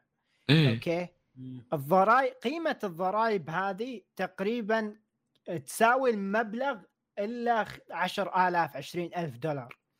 فحرفيا فلوس رجعت وسحبهم غصبا عن شو. وهنا تأتي نهاية قصتنا لهذا اليوم. ممكن نجيكم بخبر آخر عن الحكم كم سنة ينسجن أو إذا طلع ولكن هذه النهاية. واو والله في بلوت تويستات قاعد تصير. فجأة صار في كاركتر جديد واحد قوي محامي قوي. صح والله يا أخي رهيب. جميل جدا. طيب بننتقل للأعمال لكن نبغى نودع المحامي حقنا. إلى اللقاء. طب فند للناس ليش بتروح؟ بروح ابدا البث باقي 20 دقيقه. راح نبدا البث النهائي الانميات موسم الربيع ويا شايد خلي يجونك الناس شلون. ايه ايه تعال قار كنت ابي الخفه بس فكر يستعبط. يلا سي يلا يلا نشوف اللقاء. طيب اذا عندك ما اخيرا طلع. اوه يا شيخ والله من اول انتظر من اول ساكت فاهم انت منتظرني اسولف يا كلب. يلا يا شباب يلا اخيرا طيب. صدق طلع. ايوه كمل. طيب كذا خش الاعمال ما قبل داخل زق. ايوه اول مره انا اتابع ما ادري متى يعني. عموما الله مشاء اللي في قلبك هو اللي خلاك تتابع. الحب هو اللي خلاك تتابع. شوف هو ميكس بين الحب وبين انه ما عندي اي مانجا ثانيه اقراها لان كلها صارت اسبوعيه. فتعرف كذا ما انتظر في طابور ما عندي شيء اقراه خلني ابداها. عندنا عملين كم نازل لك ظهر 10 شابترات عندك ولا واحده تقريبا 18 شابتر والثانيه 4. هاي تقول لي انتظر في طابور وحال حسيت قاعد اقرا 20 شابتر دوبي لحقت عليه ايش اسوي. اول واحده Alien Area هي احد المانجات الجدا جديد يعني حرفيا زي ما قلت 4 حرفيا 4 شابترات. يا اخي بقاطعك عادي تفضل. اعمال شنو جنب الجديده انا ودي صدق يعني هذا شيء لكم يعني اهتمام قبل فتره. كمل فيصل بنروح الفواز تفضل. لا ايه. انا اقتراحي له داخل بسوي كمل. ايه. اي يعني هو له الطاري. اي كمل. انا كان ودي اقول نسوي حلقه عن اعمال شنو جنب الجديده لانه حلو ايه. اشياء كثير انترستنج. شنو جنب بلس بعد هو نفس اللي قال احمد. ايه. احمد قاعد يقول خلينا نسوي جيل شون جنب الجديد البارت السادس. اي والله الجيل ذا قوي خاصه في تغييرات كثير صارت. بس اعمل شو مشكله ممكن نخلص الحلقه كلها متكنسله. اي عادي بس في اشياء واضح انه يعني مكمله حاليا يعني اتضح انها كملت. يس في اشياء بين وبين في اشياء اوريدي تكنسلت يعني قبل اسبوع اللي راحت والشهر اللي راح تكنسل عملين الظاهر.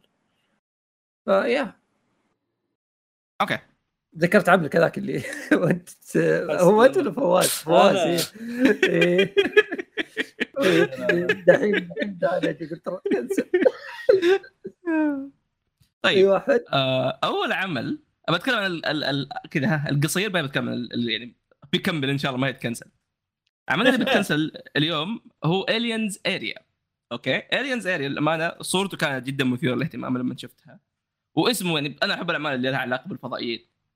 فالعمل يتكلم عن انه بطلنا اللي هو تاتسونامي ما عنده اهل يعيش مع اخته واخوه الصغار مره صغار كذا بزران حرفيا هو قاعد يعتني فيهم وكذا ونكتشف انه رجال عنده مشاكل كذا يا تيريلا قاطعك. في يوم من الايام يصحى من النوم يكتشف انه عنده زي الجرح في جبهته ولما يروح البيت يشوف فضائي بيهجم على اخوانه بزران جبته.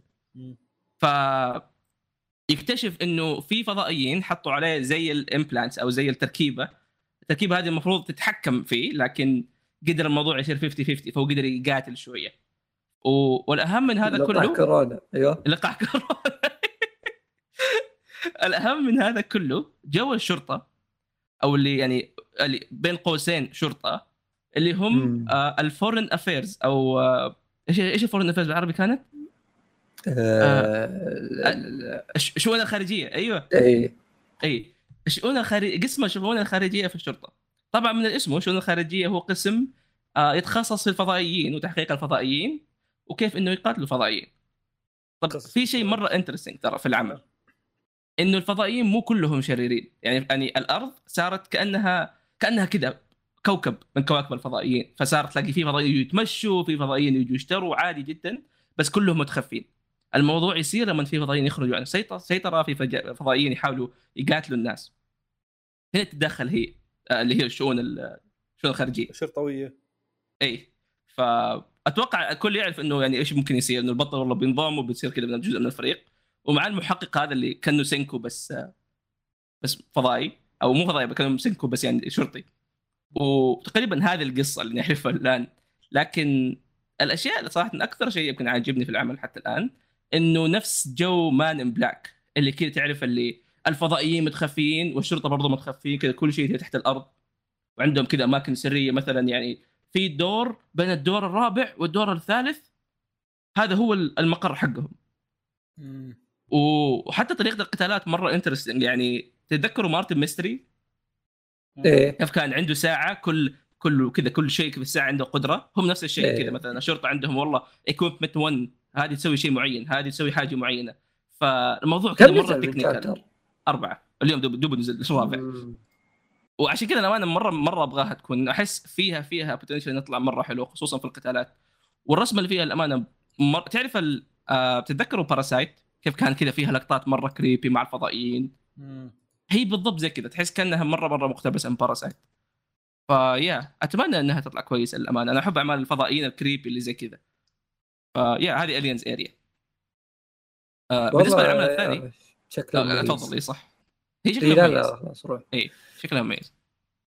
عندك عمل ثاني اوف اوف عليك اوف اوف اوف كيف التقدم بالله والله ما عرفتك. ايوه يلا طبعا العمل الثاني هذا مجموعهم 20 شابتر وقل لا اصبر 18 4 23 لو سمحت. ايوه عاد شطحه بس خويد ثاني دوبه جاء واعطاني فوليومين سولو ليفلنج قال لي اقراهم قلت له اوكي. عموما المانجا الثانية هي مانجا يعني صراحة شفت أن البنت كيوت. ذي أيوة كلكم عارفين البنت كيوت. إيه عشان كذا أحمد فيصل قبل شوي قاعد يقول أحمد أنا قريت عشان الحب، هو الولد خايف عشان كذا راح يقرأ. اللي هي مانجا اسمها أكاني بانشي أو باناشي. المانجا تتكلم عن ما هي رياضة، هي اللي هو الراكوغو اللي هو الستاند اب كوميدي حق اليابانيين. بس لعبة. لا اصلا هي... اوكي لا لا. اوكي حسبت زي الشوق ايه. لا الراكوغو هو كذا واحد يطلع يتربع يقعد راكوغو زي الانمي ذاك راكوغو سينجو جينكو فيصل. ايوه بالضبط هو بالضبط. القصه تتكلم عن الاب حق البطله، هذا هو واحد من اللي في المجال كان عنده اختبار وصارت فيه اشياء كثير انترستينج، والشيء هذا خلاها هي مره تحب العمل، مره تحب الاشياء اللي قاعده تصير، مره تحب المجال هذا. وانا مره احنا قاعدين هلا والله حتى انا احبها. ف أيوة.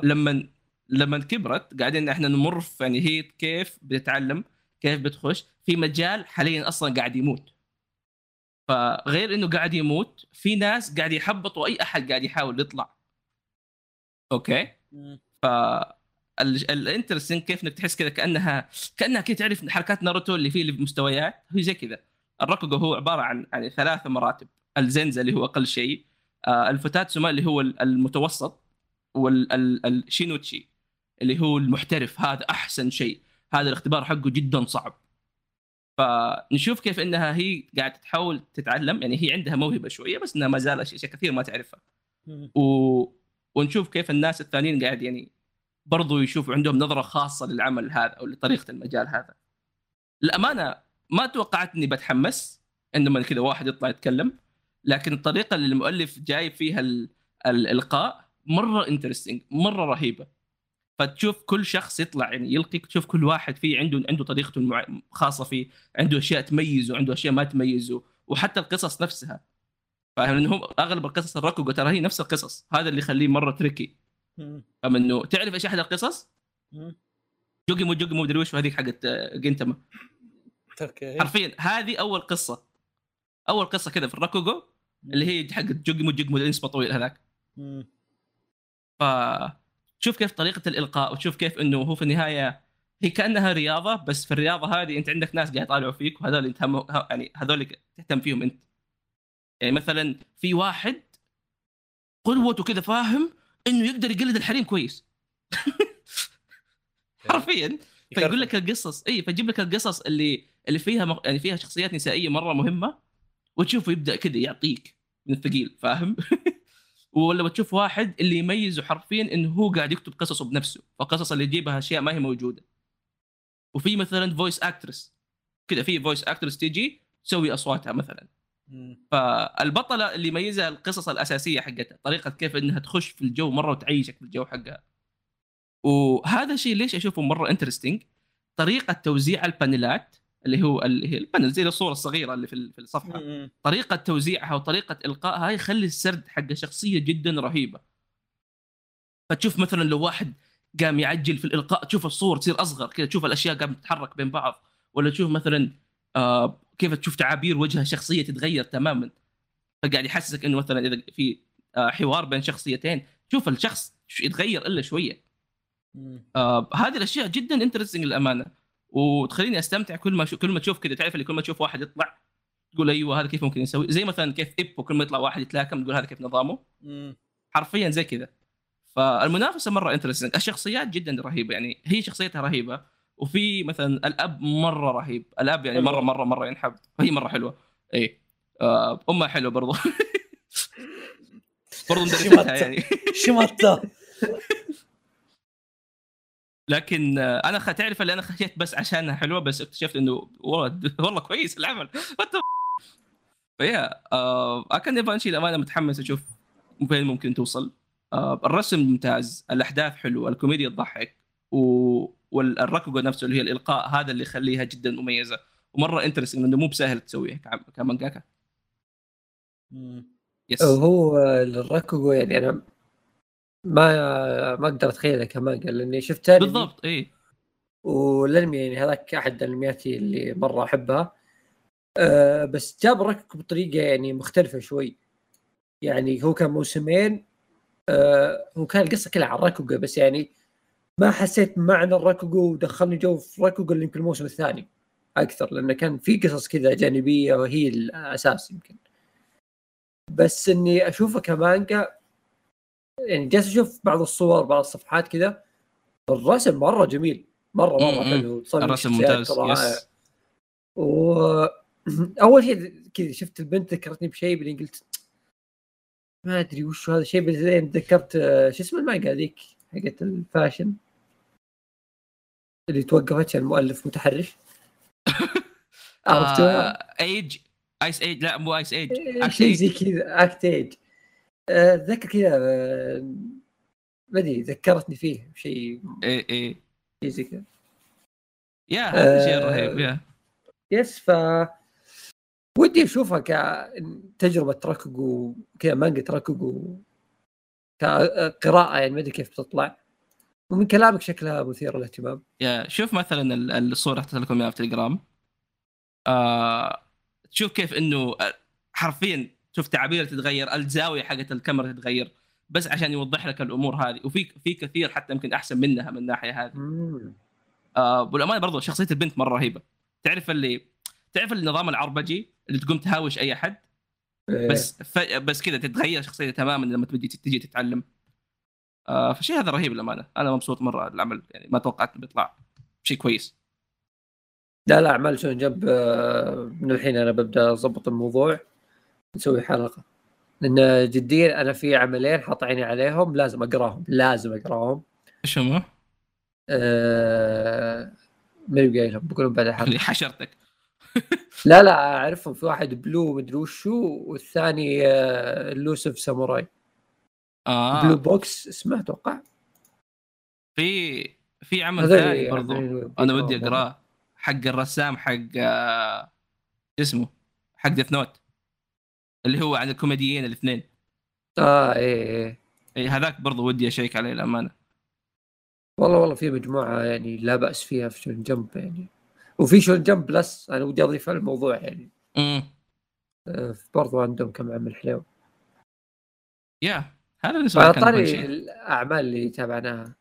انا ايضا تابعت قريت مانجتين، واحد المانجتين هذه لها تقدر تقول فيلم، هو اوفا بس مدة ساعة.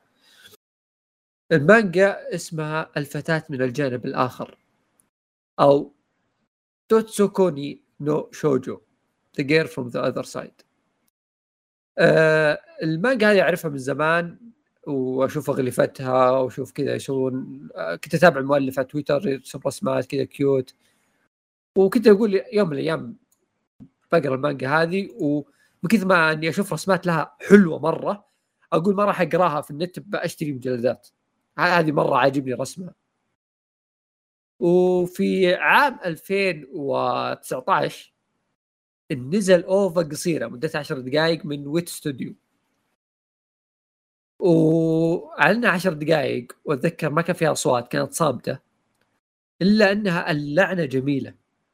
10 دقائق نظفت عيني، غسلت عيني، انتاج جميل مميز وكذا، اعطاني نبذه كذا بسيطه عن العمل، ولو ان ما تفهم شيء منه الصدق يعني، بس كذا 10 دقائق تقدر تسميه تريلر يعني، بإنتاج خارق. فقلت بس خلاص انا المانجا هذه اقتربت قراءتي لها. بعد فتره جت سالفه انه بيسوون اوفا اطول وكيك ستارتر وسالفه، وجاهم دعم قوي وقالوا خلاص بيجي عمل طويل لها. فقلت خلاص اذا نزلت الاوفا بتابعها، والمانجا قريها الله لا يعقب شر. اللي صار انه نزلت الاوفا وكذا شخص كذا قالوا انه لا تشوف الاوفا الا بعد ما تقرا المانجا، لانه ممكن يحرق عليك او شيء زي كذا. قلت اوكي، يعني في النهايه انا قاري المانجا، وقتها ما كنت ادري يعني كم شابترات المانجا وكذا، بس انا عارف هذه المانجا بقراها، بس ما ادري كم شابتر او هي مخلصه ولا لا. شفت انها منتهيه و53 شابتر ايزي، خلينا نروح نقراها ليش لا. وقريتها. أيوة. اثقل 53 شابتر قريتها في حياتي. مو بهالدرجه، بس يعني طلعت اثقل من اللي توقعته بكثير. يمكن يعني انا جالس ابالغ لانها اصدمتني. داخل بتوقعات وطلعت بشيء ثاني مره يعني، حتى لو كنت متخيل شيء صدمني. الأعمال هذه أصلاً يمكن الفترة الأخيرة انتشر أكثر من عمل بنفس الطابع هذا، اللي هو بنت صغيرة ولا واحدة كذا كيوت معها وحش. أي. صار كثير. واحد الأعمال اللي أنا أحبها برضو واللي عالمها مرة جميل اللي هو ماهوتسوكا نيومي، نفس الفكرة، اللهم أن هذيك مو بنت صغيرة، كانت كبيرة معها وحش، وكنت أحب الجو هذا، عالم الفانتزي رهيب مرة وما أعرف إيش. بعدين نزل أنمي ثاني اللي هو سومالي، سومالي كيوت لطيف، ما في قصة لهناك والعالم مو بواو، بس كان جميل يعني، استمتعت فيه، لطيف، وكان في كذا موسيقى حلوة وخرابيط جميلة، يعني بشكل عام كذا تطلع منها أنت راضي. فأنا حاط في بالي إن هذا هو نفس هذوليك بقصة مختلفة، بس that's it، عالم فانتزي، وهذه بنت قابلت الوحش وعاشت معه. اوكي. فبديت العمل بهذه الفكره. فانا ابغى الناس اللي بيقرون العمل، وانصحهم يقرون العمل اصلا، لا تدخلون بهذه الفكره، لان ما ادري جتني غلقه، انا سدت نفسي. العمل سوداوي، العمل فيه كذا كآبه، كذا في منعطفات خطيره جدا يعني. البنت هذه بتقدرون تصيحون عليها، حياتها سيئة جدا.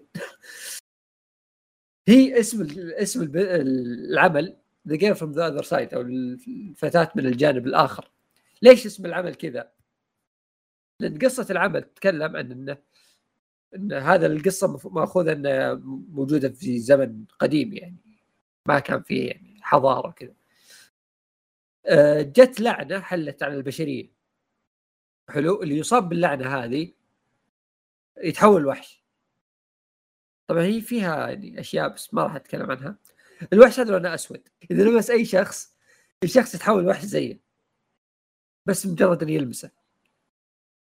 فالبشريه اتفقوا انهم، معلومه ايضا اضافيه، الوحوش هذولي ممكن، هذه حرق بس بقول لكم اياها، الوحوش هذه لما يتحولون الوحوش يصيرون خالدين ما يموتون. فالطريقه انك تقتلهم ان اول ما واحد يجي اللعنه تقتله كبشري، ما تنتظر يتحول. اوكي. اي، فالبشريه خلاص قرروا انهم الناس اللي بعيدين عن اللعنه وكل شيء يحيطون نفسهم سور، يعيشون في مدينه كذا كبيره كأنه أتاك أون تايتنز كذا يعني. بس اول ما يعني يشتبه لعنه موجوده في مكان معين يبدون يحرقون القرية كلها ويقتلون كل اللي موجودين، لأن أي واحد ممكن يجي اللعنة، ما راح يستنون يتحول، فبيقتلون الجميع على طول، باب يعني خطوة احترازية.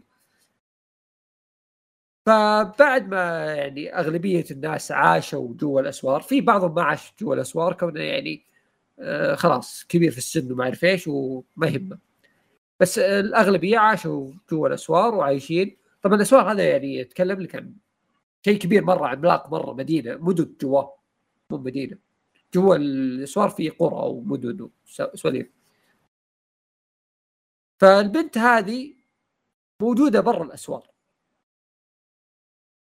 كانت عايشه مع جدتها، ويوم من الايام كذا طلعت تدور جدتها ما حصلتها، وحصلت الوحش هذا. ومن حسن حظها ان الوحش هذا طيب، ما لبسها، قرر انه ما يلبسها عشان ما توصلها اللعنه. فصار كذا يعني لما يمشون جنب بعض او شيء يعطيها شيء تتمسك فيه، شيء ما تقدر تمسك يده. هي حزينه شوي بس يعني شوف كذا لحظات جميله. هذه هي بدايه العمل، تشوف كذا بدايه العمل هم يسوون كعكه، هيا بنا نطبخ الكعك، هيا لنحتطب. طبعا الوحوش ما يحسون، ما يتذوقون، ما عندهم مشاعر، ما عندهم اي احاسيس، بس هذا جالس يتعاطف معها بس، فهمت؟ وهذا يعني هو عارف انه انسان عارف كل شيء، بس ما يتذكر نفسه من يعني هم لما يحولون وحوش ينسون نفسهم، ينسون من كانوا، وينسون كل الناس اللي كانوا مقربين لهم، خاص يفقدون ذاكرتهم القديمه. بس هو كذا يعني يعرف انه هو كان انسان، كونه يعني باقي معاه بعض الذكريات لعائلته وشيء زي كذا، هو عارف انه انسان وعارف بدا يعرف عن اللعنه وكذا، بس انه ما يتذكر شيء. فهذه السالفه، بس ان هذه فتاه ضائعه. في الجانب الاخر تلقى وحش طيب، راح يلبه رايح كمل، تلقى وحش طيب وبيعيشون مع بعض، بس هل حياتهم بتكون دائما لطيفه ويسوون كعك هذا يحتطبون ويولعون النار ويتدفون؟ لا، ده في وحوش ثانيه وفي بشر وسخين. بس والله المانجا 53 شابتر صراحه. وشو الشابترات نفسها خفيفه انت اوكي ايه، الشابترات نفسها خفيفه كونها يعني ما فيها كلام دسم، ما فيها يعني هرج واجد. اغلب البنت تقول هيا اركض اسبقني وتضحك كذا وتجمع حطب، ولا تطقطق عليه انه حرق الكيك كذا، فهمت؟ وتقول كلمات عنصريه مره البنت الله يهديها. فاي تقول الكعكه سوداء مثلك. لا فانا يعني هو المؤلف الله يهديه انا ما على احس المؤلف قاعد يفكر كذا ترى. تحس هي هو شوف، حتى لو نعرف المؤلف مين، حتى لو تصفي النيه مره تقول المؤلف ما يقصدها، ما تقدر يوصل مرحله كذا اللي اسود وابيض. لا حتى يعني الكلمات اللي يوصفون فيها الاسود والابيض واضحه، يعني يقول لك الاسود يسمونه مسمى انه عديم اصل، يعني تو ماتش، يعني خلاص واضح انه قاعد يحط الاشياء اللي يؤمن فيها بشكل متخبئ. هي خاص يا عنصري وقف.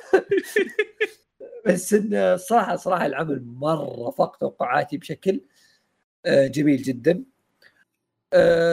وزي ما قلت انا الرسم، اللعنه الرسم جميل، يعني شلون اقول لك، الرسم مناسب للعمل هذا لدرجه يعني لو اجيب رسامين اسطوريين مره اسطوريين وانا احب رسمهم ما راح يرسمون العمل بالطريقه هذه، يعني طريقه مناسبه اكثر من رسم المؤلف. ما ادري ليش احس مره راكب على القصه. وبعدين حتى يعني مو بس انه ستايله حلو، لا شد حيله حتى من يختار زوايا انه يرسم فيها المشهد بطريقه مره كذا يعني ارتستيك فنيه. فايس المانجا انصح جدا بقراءتها. بعدين خلصت المانجا وجدا عجبت فيها. ايه انت كاتب اسمها بالعربي، تبدا بالانجليزي عشان اقدر احطه في الوصف. اسمها بالياباني لانه هو المعروف. ايه فاقول لك من الاشياء ايضا اللي تابعتها بعد ما خلصت المانجا، رحت تابعت الاوفا ساعه، كوني متحمس اشوفها. شوف هي حلوه مره، كونها نفس انتاج الاوفر اللي قلت لك حق تويت، ونفس اصلا ويتهم اللي مشتغلين عليها. نفس ستايل الرسم اللي مره جميل مره جميل، يعني انصح الجميع يشوفه لان الرسم جميل، بس لا احد يشوفه قبل يقرا المانجا لانه حرق وحرق على تحريف، فهمتهم؟ ما اختبسوا المانجا نفسها مع نفس المانجا بالضبط، لا اخذوا كذا مقتطفات، نقزوا في الاحداث، انهوا النهايه من عندهم، سووا اشياء كذا من عندهم. يعني الطريق اللي خذوه في الاوفا غير الطريق حق المانجا ترى. بس انه ما اقدر اقول انه خايس، توني قريت المانجا يعني بقول لك انه اوه لانه غير وصار خايس. تحس انه ما ادري، تحس انه كذا في نقطه مفقوده في الاوفا، بس طلعت منه وانا راضي كوني يعني شفت انتاج مره حلو، انتاج مره مره حلو. ولما تخلص من المانجا وتقراها كذا يعني كشيء اكسترا تنبسط عليه، عكس لما تشوف ان انا بالقصه بتشوف الاحداث ما راح يكون مره واو. فما اقتبس المانجا بافضل صوره قد ما انه يعني كان شيء ممتع انك تشوفه وانت قاري المانجا وخلص، يعني اعجبني وانا اقول انه ما اقتبسها بطريقه كويسه ولا يعني حتى وهو مغير ما غير بطريقه يعني حتى النهايه كانت غير مرضيه. فيس ستايلهم رهيب، ودي اشوف اعمال صدق بنفس الجو هذا او نفس الرسوم هذه حقت اللي هو The Girl From The Other Side. ابغى اشوف اعمال زي كذا، لو فيلم كامل مسوي بالانتاج مثلا ولا انمي قصير، لان الانتاج هذا الستايل ذا مره رهيب، مميز وجميل وكل شيء. وبس والله لا، ما انا اتذكر لما كلمتني عنها مره كنت مره شدتني، وحتى القصص اللي قلت لي عنها كذا الدارك مره احس فعلا مره كذا تخلي الواحد تخلي فعلا 50 شابتر. إيه. هو هذه ان الرسم انا اقول لك شابترات خفيفه، يعني ما في كلام، ما فيها كلها يعني مشاهد، فهمت؟ واغلبها يعني اشياء جماليه، مو بان احداث جالسه تمشي بسرعه. توصل يعني او يعني اوقات في القصه اوكي بتصير فيها الاحداث دسمه ويصير ممكن الحوارات مهمه وكذا، بس بشكل عام لا، يعني اول 20 شابتر تقدر كذا تقراها كأنها صور، فهمت؟ يعني لو ما تقرا الكلام بس تشوف الصور بتفهم وش يبغون، يسووا كيكه تقرا ايش، بس اللهم انك تقرا كلام البنت لانه مره كيوت. هذا نفس الساقه هذاك حق كيكه. بس الرسم وكيف كذا يعني في البدايه هو لطيف، بس لما يجي الامور تصير دسمه الرسم مخيف. الرسم كذا كل شيء اسود اسود فاسود الدنيا، ويطلعوا لك وحوش اشكالهم تخوف، ما تدري وين رؤوسهم وين يدينهم وات وش يصير. فجاه تشوف هذه البنت البريئه اللطيفه اللي ما عندها في الامور هذه، ضايعه بينهم. فايه احداث القصه مره رهيبه. هذه اللي هي The Girl From The Other Side صح؟ ايه جميل جدا. طيب ايش العمل الثاني؟ العمل الثاني اللي قلنا قبل شوي اللي هو اني رحت عند بيرزيرك. ايوه لاني زي فواز مهتم بيرزيرك واحبه، لكن على فترات بيرزيرك الاخيره يمكن يعني ينزل كل شهر وكل 10 شهور شابتر، كنت اقرا شابتر وماني فاهم اصلا ايش يصير صدق. وصلت مرحله اني انا لا كنت احاول الحق مع الشباب كذا انه اوه نزل شابتر، اسوي نفسي متحمس وانا اقرا اقول اوكي ما شاء الله من ولده هذا ضايع ما ادري ايش السالفه. فذكرت يمكن اخر 5 شابترات نزلت بيرزيرك ذاك الوقت سحبت عليها، وكان يقول لي يعني عزام ان جت ترجمه حلوه مره البيرزيرك على يعني سكالات مره اسطوريه، وحمسني مره اني اقراها، بس ما كنت متشجع اني اقراها والعمل موقف، فهمت؟ فقلت لا اذا قرروا يكملونه انا اول واحد بيقرا. اول ما نزل الخبر قلت ليتس جو هنشوف المانجا. والأمانة يعني أول ما اتخذت القرار كان فيه كذا تردد خفيف، إني أحس إني كذا بلشت عمري مانجا 360 شابتر، يقطع بليس مشوار خلاص اول يوم قرأت 16 تشابتر حسيت بانجاز عظيم. اوه قرأت 16 يا ساتر. ثاني يوم وصلت 60.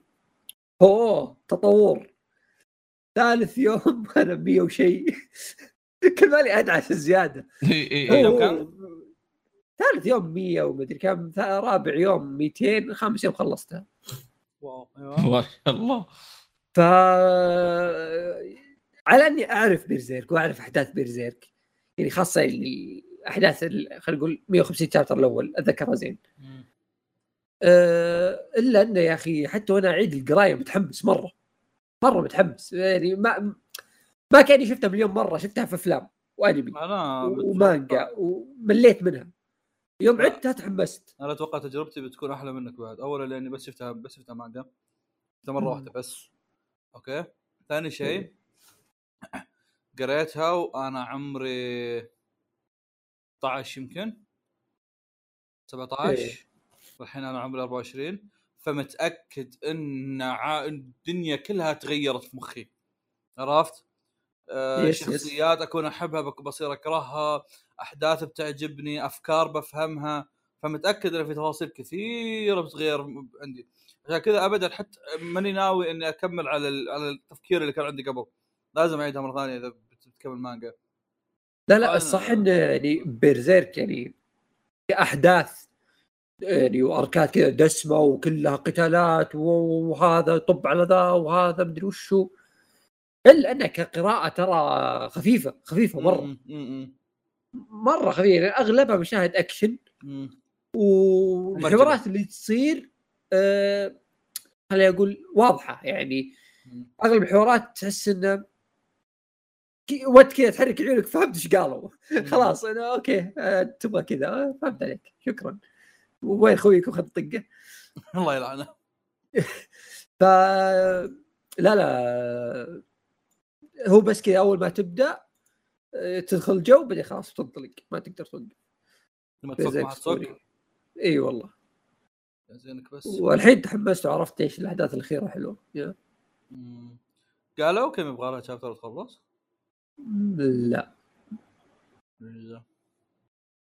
جميل. طيب احمد ايش عندك في فقرات هذيك؟ طيب الان الفقرات المفتوحه ما الامه فايده. كوريجي قال لي اسمع اختار حلقه 122، قمت اخترت حلقه 129. طبطي احمد شغلته يسالنا وما يسوي له اللي نبغاه. يا اخي اروح اقراها نقول ما تنفع. عموما حلقه 120 من جنتما تقول لك انت من الاكل اللي طاح في الارض. امس ما اكل طاح في الارض، اللي طاح في الارض حسن شيطان. اي يا رجال سمع عليه وكل نعمه الله. في فوليوم 47 من جوجو ايام الفات الرابع دايموندز امبريكبل، في اخر فوليوم كان يتكلم انه في ايطاليا حرف الجي مو موجود، والرجال جدا شايل هم. ليش؟ لانه ايوه فجوجو في ايطاليا كان ينطق يويو يويو بزارة الفينشر، يويو بزارة الفينشر، جوجو هاكشو. ايوه يويو هاكشو، اي والله جوجو هاكشو. فكان يقول عشان بس يخليها تنطق جوجو حط حرف الجي، خليها جوجو جيوجيو اللي هي بالايطالي تنطق جوجو جوجو، عشان كذا جورنو اسمه جو. قلتها كذا سويت نفسي طاغي طلعت جوجو. اي كذا حرك يدك جوجو جوجو. بس هو قاعد يقول ملاحظة جانبية، حتى حرف الاتش ما عندهم، فاسمي ايرو ايكو بيصير ايرو ايكو. من هذا؟ طبعا هو قاعد يقول من هذا ايرو بالياباني معناها منحرف. هو المستوعب قال لي انا مصور خلوا النكت يا شباب نحتاج نشرح. هذا أركي والله. بس خلصنا أركي رجال والله أركي يعني فقرة كانت ممتعة صراحة. اي رجال يا اخي فكرت والله يجتهد اجتهادات كأنه عزام. انا قاعد العب مع الول. يا اهلا انا فواز قاعد اكلمكم وانا رافع يدي اساسا قاعد اتكلم. الصوت بعد شوي بيوصل، الصوت يبطل اشيل السماعه صح؟ يس وصل السماعه. anyway ما اتوقع اني شرحت هذا الموضوع فبشرح الحين. هذه قصتين وصلوا لنا من قصص المقهى. هذا الجزء الثاني منها. راح نقراه منها القصة الأولى اللي هي قصة ثانوية المقهى، والقصة الثانية اللي هي قصة قطة كوريجي، أو اللي هو القط الذي يرى كل شيء. سجلناها في وقت مختلف، فبتلاقون النكت إنه في ناس ناقصين أو فلان مدري وين أو شيء زي كذا وبس. خليكم مع تكملة. شباب ما نسلم، شباب إيه لازم ما نسلم. طب اسمع عادي نسلم ونقص، احس ما اقدر. بعدين تعال بابا طلع سلم فيني، سلم فيني، سلم علي. السلام عليكم ورحمه الله وبركاته. هلا والله بودكاست مقهى الانيمي، انا ما قوي اشتقاته. هلا والله. طيب احس غريب كوريجي ما يبعص. عزيزي المستمع متعود تجي مع كوريجي، ما كنا كوريجي في حلقات ما جاها. كوريجي تو طلع عشان يفتح بث. دعوه اليوم راح نقرأ قصص المتابعين. بنصرف فيصل بعد شوي، بعد القصة هذه ونسجل كوريجي وننتظر كوريجي خلاص بث. الله يا في عملية نصب احتياجات تصير. شوف انت بس راح نفس الحلقة، يعني ما هتغير. ايه لا ما عليكم، مش اساس ما كنا الحلقة نزلت لهم حمار نعنهم الثوارة يا احمد. نستوعب انه زبل. جميل جدا. اليوم راح نقرأ الجزء الثاني من قصة ثانوية المقهى بعنوان الشابتر الثاني المقهى ضد أمي بين قوسين الطالب الغامض. تن تن تن تن تن تن تن. تقرأوا ولا مين بيقرأ؟ ما أدري عنكم مين يبدأ؟ برضه ما أدري. تفضل فيصل، تفضل فيصل. اصبر اوزن بس الجلسه. دايتي الطالب المنتقل. دايتي حقتك جابت لي شقه 3 غواريف اذنيه عندي. يا ساتر يا ساتر هالدرجه غواريف. طيب دايتي طالب في كذا اتكلم ايه درجه مزعج. دايتي طالب في الثاني ثانوي، شاب جميل وحسن المظهر، ولديه نظرة مثيرة وشعره ناعم ومغرور يغار منه كل الفتيان. كذاب. وتحبه كل الفتيات.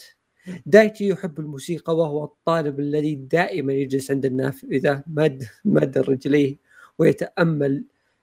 ايش؟ ويتأمل دايتي بحكم انه يحب الموسيقى. ويتأمل. ايه خلاص قفلنا السالفة اوكي. ايه.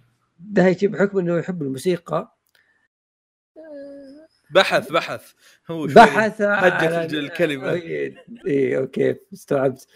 بحث عن نادي على نادي الموسيقى، لكن للاسف للاسف ما في واحد. بدينا نصير عاميين هنا. لحظه الكاتب لخبطني يا عمي يا فصحى اختم. مشي عليك يلا ثاني مره مشي عليك. لكن للأسف ما في واحد في ثانوية المقهى، ولا يستطيع تأسيس واحد بسبب شروط المدير سيد الشامسي. اوه المعقدة. الله يهديه السيد، حط شروط معقدة. اوه يعني. فبحث عن نادي شبيه ولم يجد إلا نادي الصوتيات الذي يترأسه فواز. وحش فواز حتى هناك راح تمنتج. شوف حسب الوصف اللي فوق اقدر اتخيل ان فواز يعني ما انتم ما راح نكون اصحاب كويسين. ايه خلينا نشوف الحين ايش وضعه. باب غرفه النادي ايش يفتح اوكي. بغى ينفخ عليه بيصه ثانيه. ايه بغيت انفخ والله. باب غرفه النادي يفتح بقوه، ودايتي يدخل بلا اذن، وجميع الاعضاء يلتفتون وفواز يتحدث. من انت؟ رد دايتي. أنا دايتي، أبغى أسجل في ناديكم. ما أقدر أسوي الشفت هذا بين العامية والفصحى بسرعة. ما أقدر. تبغى تخليها عامية خلها، لا تحطها في بعض يا أخي، حط فواصل الله يخليك، حط بين قوسين شيء خليني أعرف إن هنا أفصل هنا. أوكي رد دايتي أبغى أسجل في ناديكم. فواز قام مكانه بسرعة وفتح درج وطلع أوراق التسجيل ويقول بنفسه وش ذا الحظ 2 بيوم واحد. طبعا الأول كان أحمد. اي المهرجان المدرسي اقترب وكل نادي مجهز فعالياته. نادي الصوتيات يبحثون عن شيء يقدمونه، دايتي لانه يحب الموسيقى قال معركة تراب. هذا فواز يا عيال مو دايتي. شوف انزلنا احمد باتل. هذه سب احمد. احمد لانه نيرد ودودة كتب. انا حسب رسم امي. هذا مستوى هو كاتب لي امه بدل ما كاتب لي انه بغي يزعل. فيصل لانه يحب الكوره بس ما يقدر يلعب راح الثاني افضل شيء عنده تنس طاوله. اوه نايس. فواز لانه يحب التسجيل قال حوار مع طالب. فواز جت فكره تجمع ذي الاشياء كلها، المسابقه ضد نادي ثاني بس ما في نادي مهتم بالاشياء في مدرستهم. فيصل جت فكره، فيصل ما تخطى اصابته ضد مدرسه امي. كل يوم يصيح قبل لا ينام. نسيت يوم كسر رجلك عبد الكريم. دعس عليه قال نتحدى امي واوريكم فيهم ذي المره. فواز وافق. جاء يوم المهرجان، نادي الصوتيات ضد نادي محبين جامعه البترول.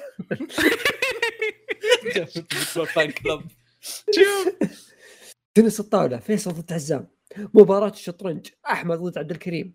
معركة الراب دايتي ضد مجهول لم يتم الإفصاح عنه. المعلقين أصيل وواز أصيل. أوف أوف أوف أوف أوف أوف أنتوا فو أصيل معلقين. أوف المشكلة لا شغلة. أي ورق.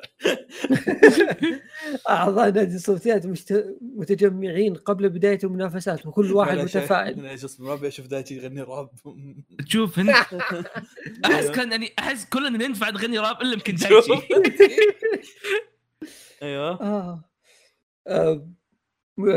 أعضاء نادي الصوتيات متجمعين في بداية المنافسات وكل واحد متفائل. فيصل يقول بأخذ انتقامي، ودايتي يقول حتى لو ما أعرف من خصمي بغسل وبجلده بالراب، وأحمد بصوت خفيف وأنا بستخدم تكتيك. فواز يقاطع ويقول أنتوا قدها. أنا مزوم بزيادة. أنا آسف لك أحمد. أنتوا قدها يا شباب. المنافسة قبل تبدأ أول مباراة اللي هي تنس الطاولة، المعلقين يستضيفون فيصل وعزام. المنافسة معروضة على شاشة المدرسة الكبيرة. يقطع بالضبط. فيصل يصرح أنا اليوم بأخذ ثأري واستعد يا عزام يا ويلك. عزام يصرح أنت مو كفو تتحدى طالب يطمح أنه يصير بجامعة البترول. طب يصطلح حلسك. هو يطلح بترول بس حب يشعر. طبعا ليش تقاتل عزام مو كريم؟ هذا القرعة يا شباب. القدر. ويتوجهون للطاولة اللي على المسرح. فواز علق بأفهم وش دخل الجامعة اللي تبي تدخلها بأنك تفوز بالمباراة. أصيل يرد إلا لها دخل فواز. فواز يقول ما علينا المهم تبدأ المباراة. عزام عنده الإرسال يرسل الكرة بشكل خاطئ وغبي. فيصل يضحك يقول وش ذا جايبين واحد ما يعرف يلعب. تنعاد الكرة وأصيل يغلط. أصيل أوكي هو عزام. عزام يغلط مرة ثانية. فيصل جاب نقطتين وما سوى شيء للحين. الإرسال يتحول فيصل ولعبه تمغيط ما عنده الا ارسال الكوره باقوى ما عنده. بعد 4 دقائق انتهى الشوط الاول 11-3 الفيصل. نقطه الفيصل 0 لعزام. فواز فواز علق مستوى بس ايش فواز علق بس دي محسوبه يصير ما يرد عليه. اوكي الشوط الثاني يبدا فيصل رجع اقراها زين اخوي خلاص صعبه. فواز علق مستوى بس واضح دي محسومه. اصيل ما يرد عليه. الشوط الثاني يبدأ فيصل بدأ يستخف بعزام. عزام صح وقام يجلد بفيصل. نتيجة الشوط الثاني الآن 9-9.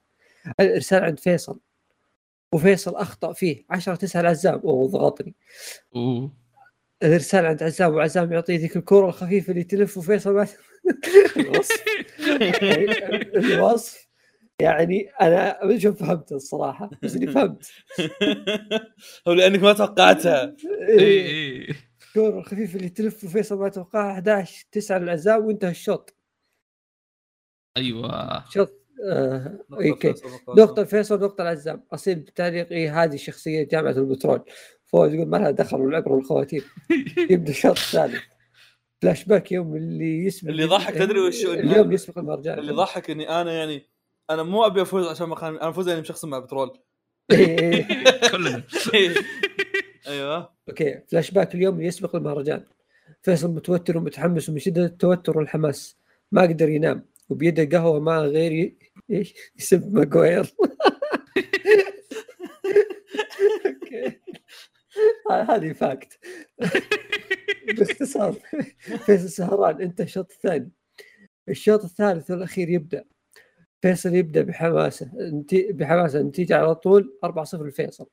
فيصل فجاه بدت، بس حاب اقول شيء يعني سالفه اني اقول فيصل كل شوي ترى ويرد. المهم فيصل فجاه بدت عينه تغمض، لا ما تغمض عيني ولا فايز 4-0 لحظه. السيناريو فيه ركيك هنا لحظه. فيصل فجاه بدت عينه تغمض، فيصل جسمه بدا يخذله. عزام استغل الفرصه ورجع بالشوط 9-4. فيصل فجاه طاح بالارض من التعب. يا ساتر. توقفت المباراه واعتبرت انسحاب على نادي الصوتيات. لا الله انك مو ضد عزام عاد، لا انك فاشل صنديق عليك على وجهك. 1 محبين جامعة البترول، 0 نادي الصوتيات. والله من اسم نادينا الزبال. شوف انت نادي الصوتيات ما تقلب علينا كذا فيصل. اصيل بالتعليق، هذه الاراده، هذه روح جامعة البترول. فواز يرد ما له دخل، بنعوض المنافسات الجايه. عندي الحين احمد. ايه روح انا اوقف موسيقى بليتش. وقت الشطرنج احمد ضد عبد الكريم. التصريحات، عبد الكريم يصرح ما راح اخذ لكم. احمد انا قدها، ليش انا تاتي؟ اوكي انا تاتي أيوة بس انت من بدايه انا ليش كذا متوتر؟ المره الماضيه وانت متوتر ترى. خلني اشوف والله ودي. طيب وصف فوازي قاطع، شكرا لكم. ليه ما شخصنتها وياه؟ اي والله اني نساسي. فوازي قاطع، شكرا لكم، يلا على المسرح. احمد يبدا بخطوه جريئه، يحرك البيدق الايمن خطوه للامام. هذه كوين جامبت. لحظه مين مهتم بالشطرنج؟ انا. شكرا عليكم. فواز واصيل مقضينا سوالف وحش بسيد الشامسي والسحبين على المباراه. بالنهايه احمد فاز وما حد داري وش صار. والله ودي اتضارب مع محا، والله ودي اتجالد معاه. فواز يقول شفت يا اصيل الجامعه ما له دخل. اصيل قال الا يا فواز بتشوفه بعد شوي. 1 محبين جامعه البترول، 1 نادي صوتيات. المباراه الثالثه الفاصله والاخيره، دايتشي ضد الطالب المجهول. شخص قادم من بعيد، مشية واثقة، يبدو مغرورا، يقترب للطاولة. ايش لطاولة التعليق؟ اي دايتشي يقول لحظة اعرف هذا، ذا كوريجي صديقي بمدرستي السابقة. الصنديق طبيعي يعني ايش اي طبيعي بيسويها. يا شكله راح يسوي بث مع امي. اصيل يضحك بصوت شرير. ها قد اتت ورقتنا الرابحة. كوريجي طالب ثاني ثانوي متوسط، المظهر مغرور، يحب ينك كان دائما يطلع على المسرح. دقيقة ايش انت قلتها ورا بعض رحست مخي. اي طالب ثاني ثانوي متوسط المظهر. اي هو تحسبنا ثاني متوسط صح؟ اي انا حست مخي. اي طالب ثاني ثانوي متوسط المظهر مغرور، يحب ينك وكان دائما يطلع على المسرح المدرسة ستاند اب كوميدي، وما له بالاغاني الا من بعيد، بس كان يغار من صديقه دايتشي اللي كانت كل البنات تحبه. وكريجي يتمنى واحدة بس، فكان دائما يحاول يطلع نفسه أحسن من دايتشي. دايتشي يسأل كوريجي شو تسوي هنا؟ قال سمعت بالسالفة وقلت لازم أجي أهزمك وأثبت نفسي. هذا خيانة كوريجي في حلقة الفوازير. إيه وعلى فكرة أنا ماني زيهم أبي أدخل جامعة البترول، بس دخلت ناديهم عشان أهزمك. تفضل فواز. فواز يطقطق على أصيل ويقول شفت حتى خويكم ما يعترف جامعتكم. المعركة ما تقدر تحدد من الفائز إلا بحكم الجمهور. هو الحكم أكثر تصويتات هو الفائز. بس بعد القعدة أنا قريت من بعيد. تبدأ معركة الراب. كوريجي يجد دايتشي بالكلمات وصوته أسطوري. ينتقل الدور عند دايتشي لا كلمات ولا لحن وصوته يجي بطني. الشيء كان يسوي دس على دايتشي. والله هم شخصنا معنا كلنا. صوته يجيب طنين الأذن، بس الجماهير الإناث تتفاعل بصوت عالي وتقول الله حلو، وأصوات بالخلفية دايتشي أحبك. لا مو كذا، أصوات بالخلفية انقطع صوت. الحمد لله شوف الأذني بدأت كذا تعورني. يا أخوان والله محاكاة للقصة، لكن يلا. دايتشي يقبل يده ويلوح القبلة للجمهور وصوت صراخ البنات فيصل شو يقولون؟ الله يجنن. مش ما ادري ايش قال فيصل. الدار عند كوريجي يجلد دايتشي، ما في تفاعل من الجمهور، ودايتشي صوته خايف تتفاعل مع الجمهور وهكذا. وانتهت المعركه وفرزوا الاصوات 137 صوت الدايتشي في كوريجي. انا مصريه، ملاحظ ان السب دايتشي كوريجي قاعد يسفل فينا، ضربه قاضيه كذا. هذا الفوز اللي انت ما تبغى تفوزه. مالك رجع، اهم شيء قدم مستوى كويس. تنتهي المنافسه بفوز نادي الصوت، كنا فزنا. دايتشي فاز صح. دايتشي شوف، تلاحظ واحده فزنا بتسفيل والثانيه فزنا بسحبه. شوفوا الصور. واحد لمحبي جامعه البترول، اثنين لنادي الصوتيات. اصير معصب ويطرد كوريجي من النادي ويقول لانك ما لعبت بروح الجامعه. اليوم اللي بعد احتفالات بلاد الصوتيات، وفيصل خلاص تعافى ويقول ثانوية المقهى انتقمت من جامعة من ثانوية أمي. دايتشي رد عليه، أنا اللي فوزتكم ولا أنت خسرت؟ أحمد اتكلم، وأنا فزت. فواز قاطع مسكين، أحمد غير قاطع. فواز قاطع، صاير كريجي. مو وقت هواش يا شباب. صوت طرق باب النادي، فواز يقول ادخل. يفتح الباب ويبين شكل الطارق دايتشي مذهول وصارخ كوريجي شو تسوي هنا؟ انتهى الفصل الثاني، واتوقع انها الاخير. وانتهى الفصل الثاني. هذه رساله، هذه رساله. انا علقت الرساله. آثرز نوت، هذه ايش اسمه؟ ملاحظه. هذا احنا نقراها. اصبر. هذا الاس بي اس حقه. شكرا لك استاذ ايش كان الغلط؟ حق اسمه عيال؟ ها؟ هو اسمه صحيح. مح هو اسمه صحيح. لا احنا المره الماضيه قلنا مح، كان طقطق وطلع صح. لا مح هو الصح. نروح نفتح الحلقه. مح. نقول محح، ممكن محح. لا كلمه طقطق. عموما استاذ، شكرا استاذ. اتوقع انك لازم تغير اسمك بعد اليوم. شكرا لك على استكمال هذه القصة الميمونة، وأسعدتنا. وهذا ما أنا حسبي الله عليك. أحس إنك مشخصن شوي، يعني هو مشخصن مو مرة شوي، مرة كثير. أتمنى أن نلتقي في الذكرى القادمة عشان نحشرك. وظهر بعد الذكرى حقد علينا شكله. شكله كويس. دخل ثاني واحد في الحلقة يعني شكله. عموما شكرا لك، وأقول اللقاء. هذا لقاء الفيصل، بس اقول اللقاء. اللقاء احنا، انا احمد بنجيكم بعد 8 ساعات يمكن. هم بالنسبه لهم بعد 3 ثواني، بس بالنسبه لنا ما ادري كم. احنا لازم ننصب مره ثانيه. النصب زي ما نصبنا الحلقه الماضيه. مو الحلقه الماضيه، قصدي البارت الماضي قلنا لهم انك انت رحت تبث. هالبارت شو نقول لهم؟ هذولك وين راحوا؟ انا رجعت من البث وهذولاك راحوا ياكلون. الله اكبر يا اخي. اصبر، الموضوع بسيط. راحوا ينامون. بس لا راحوا ينامون. اثنين نايمين اصلا صح. احنا ليش ندور كذبه والصدق موجود. نايمين يا اخوي، ايش نسوي لهم؟ جميل جدا. ايضا اليوم مع استاذ كوريجي. طبعا فواز الوحيد اللي قاعد، ما غير فاضي عاطل باطل. اليوم عندنا قصه القط الذي يرى كل شيء، اللي كان كاتبها الأستاذ مطبق في حلقة القصص السابقة. ففيها من هذا المنبر نبتدئ في القراءة. لكن يعني آخر شيء صار في القصة أني دقيت عليك صح؟ إيه أنا دقيت عليك. فواز كان داق علي يقول لي ترى عندنا تسجيل الساعة 9 لا تنسى. مع أن فواز ترى بالواقع ترى ما يذكرني كثير. أنا شخص ملتزم بمواعيدي غالبا. تدري ليش ما أذكرك؟ ليه؟ لأن لو ما جيت بسحب عليك. اوكي يلا ناقصكم انا قدر احب وراكم. اوكي يلا، الشابتر الثاني بعنوان الحقيقة الغائبة. ما الحقيقة الغائبة والأسباب؟ اللي ما يتذكر بس ريكاب سريع للقصة الأولى كذا. دخلنا بمنزلي وأخذنا جوجو اللي هو قطتي جوفان، أخذكم بقصة الحالة وخيالاته ومع موشو السحلية. لذا أتمنى أن نرى تصاعد بالأحداث بالبارت الثاني. انت اللي بتقرا ترى.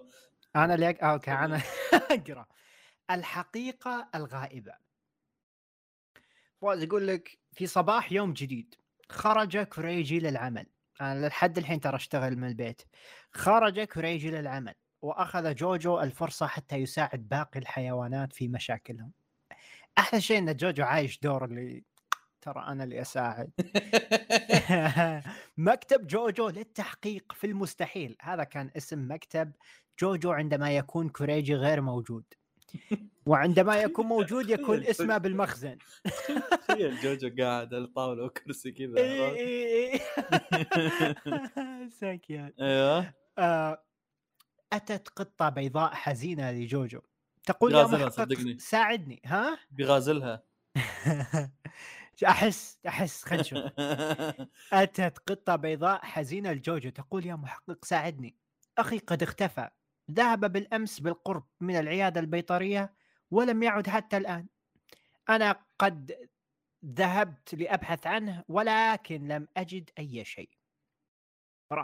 راحت البسة، راح اخوها مدري. المهم ايه جوجو يقول حسنا بما ان العياده قريبه فلنذهب. سوكا لا ايش اسمه نارو وقطه. ايوه جوجو يقول حسنا بما ان العياده قريبه فلنذهب لنتحقق، فمع قدرتي لا يوجد شيء خفي عني. الله عليك، بالله جنبك هو نايم. حتى هو نايم شال وقت التسجيل الحين قاعد يفكر بالمشكله. ايه اوكي ايوه. في طريقهم للعيادة يراقب جوجو محيطه من كل مكان بحثا عن أي دليل يمكن أن يساعده. بعد أن وصلوا للزقاق بجنب العيادة قالت القطة هذا المكان الذي ذهب له أخي، إنه يأتي إلى هنا من أجل البحث عن شيء يأكله. نظر جوجو بدقة في المكان، هناك آثار أقدام لإنسان يبدو أنه صغير العمر. وآخر بالغ ويبدو أنه يحمل شيء معه. لحظة، هنالك بطاقة. يا أخوي استعمل فواصل بقصتك، استعمل فواصل. تليجرام يدعم الفواصل. تعرفش المشكلة إن اللي قرينا إن في واحد قرينا قصته كان حاط تلف أصلا حرفيا. يا أخوي شنو حرفيا كل البرامج الحين تدعم الفواصل. حط لك فاصلة يا أخي. وين انا ضيعته عشان ما اثار اقدام الانسان يبدو انه صغير العمر. ايه وين بالغ ما ادري انا اشر لك يعني. ايه حلو اوكي. واخر بالغ ويبدو انه يحمل شيء معه. لحظه، هناك بطاقه سقطت منه. البطاقه انها لشركه مقهى الانمي التي كان الله. هذه البطاقه اللي فواز يوزعها بكل كونفنشن. حلو، ويبدو أنه يحمل شيء معه. لحظة، هناك بطاقة سقطت منه. البطاقة إنها لشركة مقهى الأنمي التي كانت تتوسع بشكل غريب في آخر 7 سنين. يجب أن يكون لهم دخل في هذا. القطة تقول ولكن بس شيء رهيب ترى راسلها في يوم من الذكرى. إيش نايس ون راس القصة بيوم الذكرى هو. إيه 7 يا أخي رهيب. حبكه ايوه حبكه القط اودا القطه. ولكن مراد ولكن هذا امر بعيد كل البعد عن ان يكون قد حصل. جوجو اذا ازلنا كل الامور المستحيله فان اي احتمال. اتوقع هذا جوجو يتكلم او يمكن يا اخي نسق لا القطه جوجو اذا ازلنا كل الامور المستحيله فان اي احتمال حتى لو كان صعب فهو واقعي ومنطقي. ومع ان البطاقه شكله هو اللي يتكلم. ومع ان البطاقه هي الدليل الوحيد لدينا يجب ان نبحث في امرها. في طريقنا الى هناك اريد منك ان توصفي لي شكل اخاك. القطه حسنا، انه يملك فرو ابيض مثل الذي لدي ولكن اقدامه باللون الاسود. وقبل ان تغرب الشمس وصل المحقق جوجو الى شركه مقهى الانمي ليجد طفله تقوم بتعذيب قط برميه في الأعلى وسحبه من ذيله. كان ذلك مع خروج شخص ينادي للطفلة يا شيخة تعالي بنروح لصديقي هيا. تركت الطفلة القط وخرج شكله وخرج من الشركة وهو يصرخ الحرية ليجد أخته وهي تذرف الدموع وتشكر المحقق لمساعدتها لإعادة أخاها لها. المحقق جوجو لا داعي للشكر، أنا سوف أذهب الآن. عاد جوجو البيت وقام بقلع القبعة المحقق وهو يفكر، محقق ما هذا الغباء؟ يبدو أن قدرتي ليس لهذا المجال، هل يجب أن أذهب لمجال آخر؟ ربما أكون جراح. لا لا لا لا، أنا لا أحب الدماء، إذا ربما لا يوجد شيء في ذهني حاليا. فجأة فتح باب البيت. ها؟ مترجم أو مترجم يعني. فجأة فتح باب البيت ودخل كوريجي ومعه ضيوف. ماذا؟ إنها تلك الطفلة. ومن هذا؟ كوريجي يقول جوجو هذا فواز وهذه الطفلة الجميلة هي شيخة. أنت شيخة هي بنت أختي. إيه أوكي أنا توني أستوعب. هي شيخة، أنت سوف تذهب معهم لأسبوع من الآن حين تلقى جوجو ينصر. جوجو طفلة جميلة لقد كانت تعذب قط في هذا الصباح والآن جاء دوري. مستسلم للأمر الواقع. في الفصل القادم يدخل جوجو في مغامرة جديدة. أوه شكله في الفصل القادم أتوقع الأستاذ جوجو شكله بيمر علينا كلنا. إيه في الفصل القادم يدخل جوجو في مغامرة جديدة من قراءة الأفكار فواز. وما هي هذه الأفكار؟ أوه. بالنسبة للفصل أوكي هذه ملاحظة المؤلف. هذه البي اسمها حقت أودا اللي يكتب فيها خرابيط. SBS هذه SBS. بالنسبة للفصل قمت بتغيير تسلسل الأحداث من أجل رسم بعض الغموض مع حس خفيف من الكوميديا وعدم جعل العمل تافه بالكامل مبني على السخرية من الأعضاء، ولكن هذا لا يمنع بعض السخرية في الفصل القادم. جالس أحاول على كم أسلوب في الكتابة بكون التركيز على جعل الفصول أكثر تنوع من ناحية الأحداث. جميل يا مراد، أهنيك صراحة، شكرا لكم للوصول على إلى هذه النقطة، وكل عام ومقهى الأنمي بخير ومن أفضل لأفضل بقيادة فواز اللي حاول يكون في شيء جديد كل سنة. الله يبارك فيك وقاعد مبروك ولا كل عام كل عام وانت بخير وصاحب سلام بعد. لخبطتنا الله ياخذك. انت عارف شو فواز بينام مع الشباب العين هو يعني الساعه 2:30 الليل عندنا عزيزي المستمع انا قاعد انتظر كوريجي خلص دوامه فيا يا يا يا ومساعده فيصل اللي حتى مع سحباته يتقارن مع فواز مع انه مزارع. فشباب تنبيه يعني تنبيه للمستمعين، ترى فيصل في احتمالية ممكن تزيد سحبات الأيام الجاية. نبهناكم من الآن، نبهناكم من الآن شهرين إيه يمكن شهرين كذا. طبعا لا ننسى الوحيد والأفضل محمد اللي دايم وجوده له هيبة واللمسة التي إذا إخوي أوكي أنا ما أبي أجرح مراد خلني أكمل واللمسة التي إذا غابت اشتقنا إليها. جملة أنا ما أبي أجرح بدون ما تقول وش اللي ما تبي تجرح فيه تجرح أكثر ترى. لا بأس لا بأس يعني هو كم حرف ناقص وفاصلة. واللمسة التي إذا غابت اشتقنا إليها. أنت ما تعرف تقرأ بعد يا نتحسن مع أن أغلب نكتة ما تضحك. الحمد لله أحمد هنا مو هنا عشان يمكن يرمي لك نكتة ثانية. وأخيرا عبد الرحمن الشخص اللي عرفني في البداية على المقهى، بس والله ما عندي ما أقول عنك غير استمر فيما تقوم به بالتويتر. حبيبي يا مراد شكرا لك. كان نفسي أقدر أجيكم بالدس وأتكلم معاكم بس عندي دوام، بحاول أهرب إذا قدرت. ما هربت تظهر لك ما هربت يا يا يا ولكن رسالتك و الكلمات التي كتبتها أنا ما أعرف أسولف كلها منك يا مراد كلها أنت السبب يا رجال. كريجي هذا شكله اليوم كان حاط في باله ما في تسجيل ولا في بث مداهمة. قرر أنه خلاص يقفل مخه يصير قرد. أنا بالأيام اللي ما يكون فيها تسجيل ما أكون مستعد نفسيا، فهذا جاني يعني كذا مع أن فواز قايل لي يعني. قايل لك ونفسي بس ما حاولت أرجع لك بس ما تعذر. المهم شكرا مراد مرة أخرى حبيبي، وشكرا على القصة. فصل آخر لطيف صراحة I like it. أنت ألطف في قلبي يا متحمس أشوف إذا كان في فصل جديد إيش التنوع اللي بيصير وهل سينفذ جوجو بجلده. خلينا أشاركك تصدق إيش يسمونه ذا قصة خبر قصة ثانوية المقهى. مو كنت أنت مضيعينك يا طلعت خاينة يا كلب صدق والله رايح مع أمي زنديق. اوكي يا زنديق. لا رحت ضد امي وبعدين زعلت منهم جيت ما رد الكلب للسيد مالي صاحب جميل جدا. خلاص الحين ما نودع، الحين نروح الكيريس كات. يلا طيب حنا وقت كيريس كات. كيريس كات حلو لنا شارك نقطتين. النقطة الأولى عزيزي المتابع كيريس كات زق ترى أسئلتكم ما تجيني ترى، لا تبلشوني، مو لا تبلشوني أقصد، بس ما تجيني أسئلتكم لا تزعل، لأن تطلع لي في أسئلة من الحلقة الماضية. ناس جوني في حلقة الذكرى يقولوا لي ليش ما سويتوا الشيء الفلاني، قصدي ليه ما جاوبتوا على الشيء الفلاني، أنا سألتكم كذا كذا. أذاني طلع سؤال موجود هنا قدامي تو يطلع لي، وقتها ما طلع لي.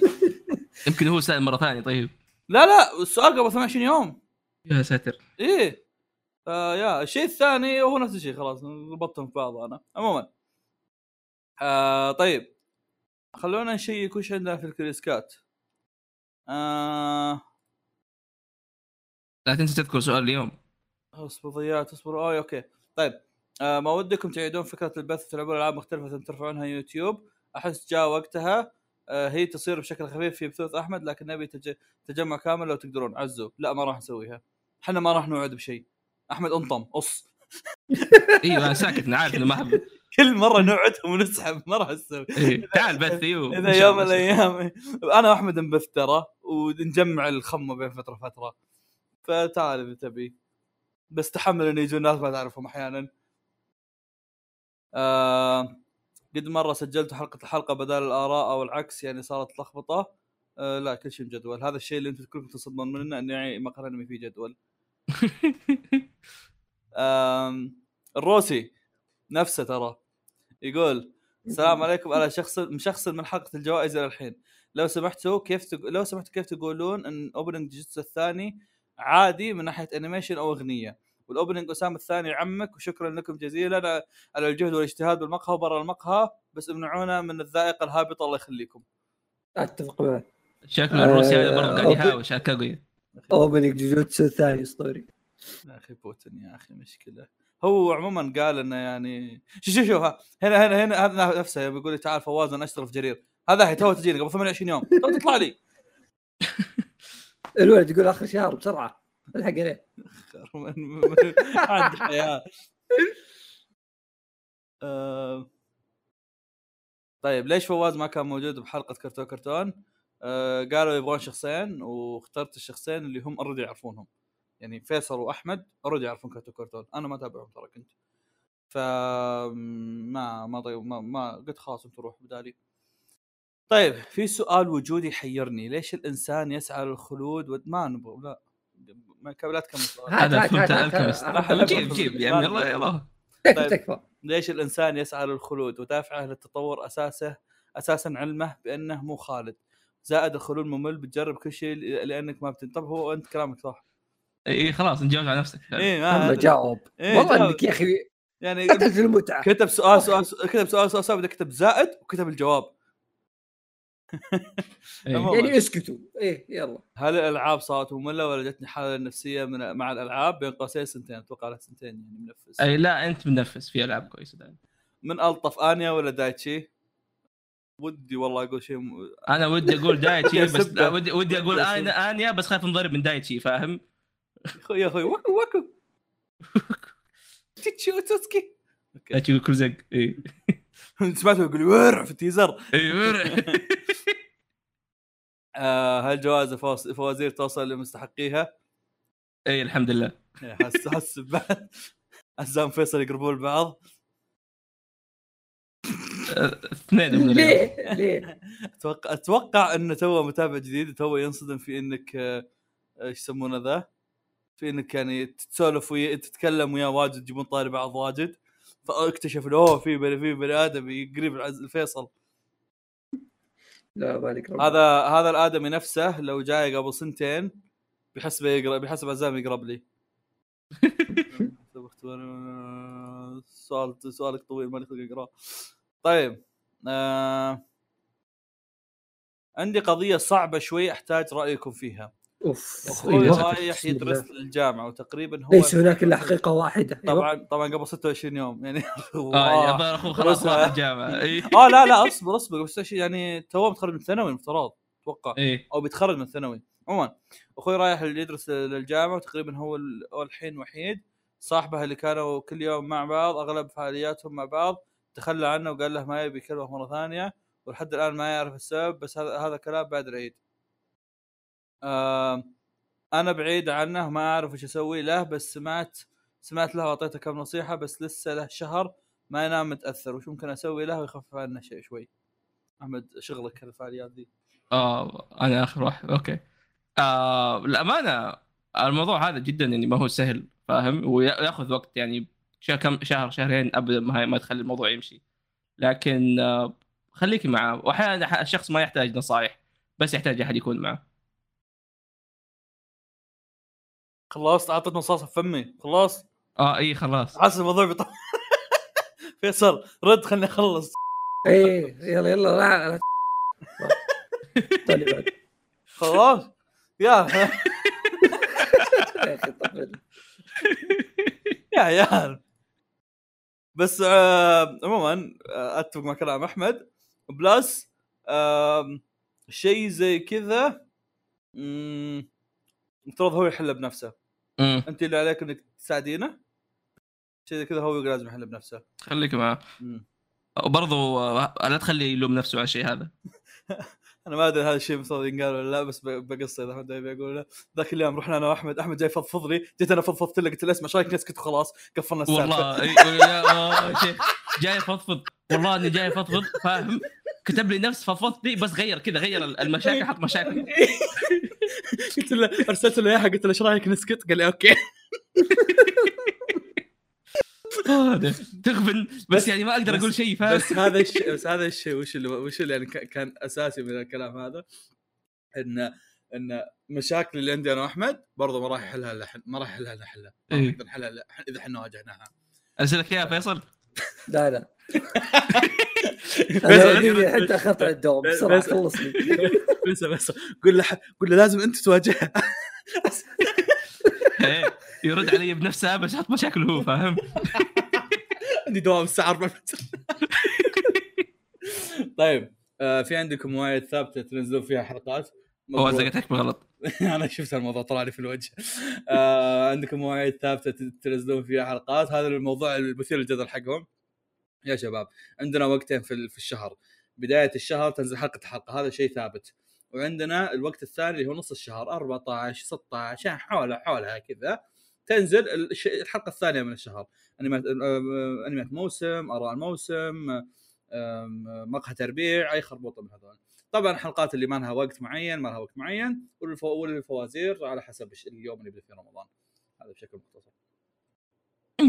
فيصل لا في واحد يقول هو مو سؤال شيء صار لبداية المستوى الأول في الجامعة. حملت مادة زق اسمها تفاضل وأخذتها مرة ثانية المستوى الثاني وجردتها وجبت تقدير عالي وأحس إني فخورة بنفسي وحبيت إني أقول لكم بارك لها. مبروك. ألف مبروك والله. يعني حتى حنا فخورين.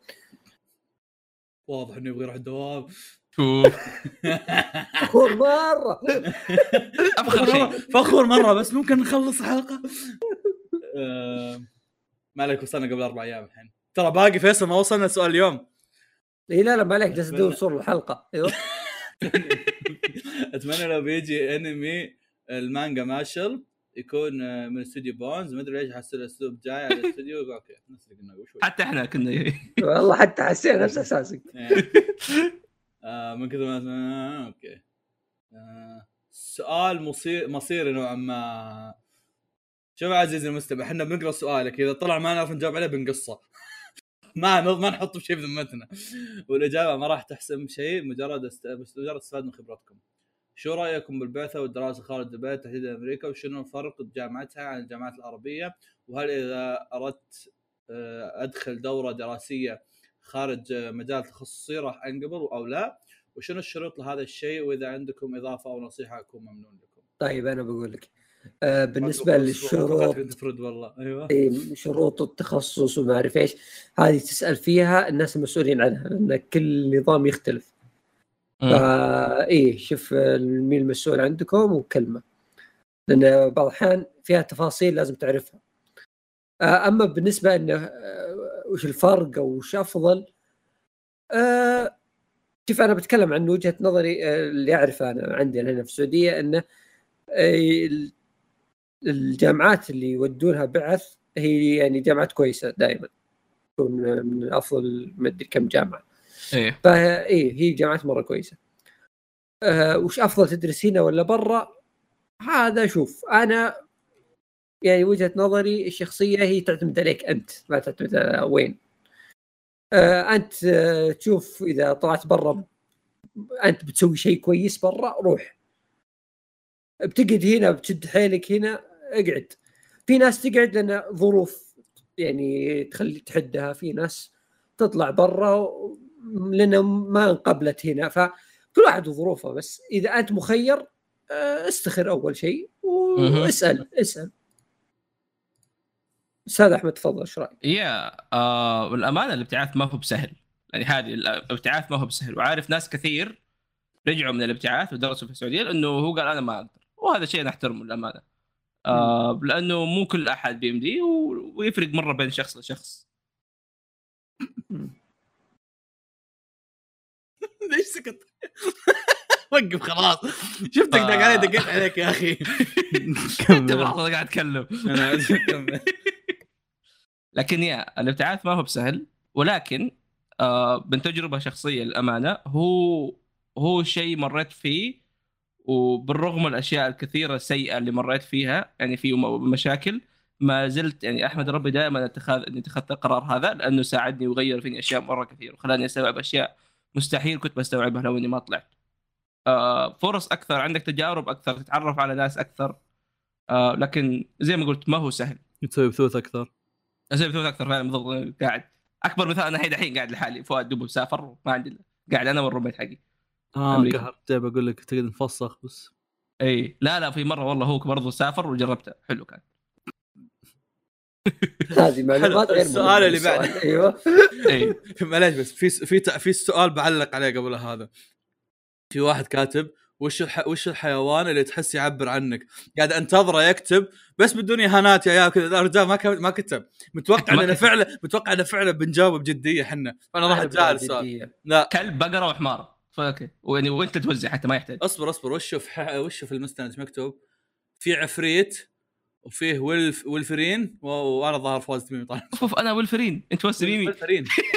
اما ولفرين ليش انا دائما اطلع كذا عموما. طيب وصلنا اسئله اليوم. عليكم السلام عليكم. وشو تعرف المقطع هذاك حق الجداوي والبدوي اللي قاعد يتكلم مع بعض، وقاعد يسأل ويقول يا اخي لو انت كنت حيوان ايش بتكون؟ هذا قال تعقب. هذيك الصرية جميل جدا. اليوم كتبنا سؤال مثير اهتمام، سؤال فيصل اللي اختاره. يقول لكم شاركونا وش الانمي او المانجا اللي ودكم يصير لها ريميك او تحصل على تكملة. فكان هناك الكثير من الاجابات، ما ادري والله كم اجابة الصراحة، قلت كثير من جيبي. عموما من ناحية السلام عليكم، الأنمي اللي أبيه له ريميك مسك أقرأ اسمه لأن أول مرة أشوفه في حياتي. هذا يمكن ما نزل حتى. إزخر ما يجي كنترول في. كنترول سي كنترول في أوكي. هذا اسم الأنمي والتكملة، وتبغى تكملة الأكاتسكي نو يونا. أكاتسكي نو يونا يبغى له أقرأ مانجا. ترسني. فيصل وش هذا الأنمي يبغى له ريميك؟ انا اول مره اشوفه. اصبر حتى لو المره اشوفه اقرا اسمه على الاقل. كينيرو نو كوردا بريمو باسو. انمي موسيقى. لا صدق شكله فيها لمحه ايطالي. ارسل لي اسمه فاز. فرنسي شكله. لانه ترجمه لكوردا ديورو ايطالي. هو شكله جورناج. هو عمل موسيقي ريفيرس هارم ومدرسي، 10 فتيان يحبون بنت. 25 حلقة له سيكول، حلقتين السيكول فقط. لا من حقه تبغى ريميك. ريميك لا من جد 2006 الموسم الاول ايه 2006 الموسم الاول 2006 حسب اقدم او شيت شكله قبيح الصدق الرسم من كذا نظره اولى في البوستر شكله في واحد 2014 نزل اظن نزل ريميك بشروه اي والله هذا ريميك جميل جدا. هل تتابعون كرة قدم وايش تشجعون؟ انا ليفربول. اللي كنت متوقع الاجابه ما جاوب. فواز انت وشو؟ انا اتابع الارجنتين عشان في ميسي. ارجنتين يقول لك الارجنتين. الارجنتين. المزارين. انا اشجع المنتخب السعودي. الجو بدنا من بولندا. طيب ونيوكاسل ايوه. وراح عطى واقع بعدين. لا نيوكاسل حق السعوديين. اي صح نيوكاسل. الريميك يقول لك يبغى المنسي نو جيم نو لايف. نو جيم نو لايف حسنت الوحيد الاوبننج حقته من جد. ما ابغى ريميك ابغى تكمله. في صور بجهاز الفيصل ما ادري ليش كريم حافظها عندي اي كي اخو كريم. اي هذا كريم فيصل اي لا هذا طبيعي عادي يعني. كيف في صور لك في جهاز اخو عبد الكريم. البرب أستاذ كريم شو وضع؟ غالبا الصور فضيح ولا شيء. لا مو بناي ولا لا صح انت هذا وقتك في الفعاليات هذا وقتك. طيب نفسي يصير للسلام داك ريميك لانه تحفه فنيه رغم امكانيات التسعينات في الانتاج الا انه طلع لنا تحفه فما بالك بتوسع امكانيات التقنيه الان. يا رجل بيطلع ديم. لكن اعترف ان هالفكره مرعبه شوي. احتمال لو صار له ريميك بيصير في اشياء ما لها داعي لزياده الفانز. انت فاهمني شخصيا بالغالب ما هو فارق هو ما هيصير هذا ما هو صاير هالحاجات قد ما سلام دانك جزء من عظمته انه كان تحفه قديمه.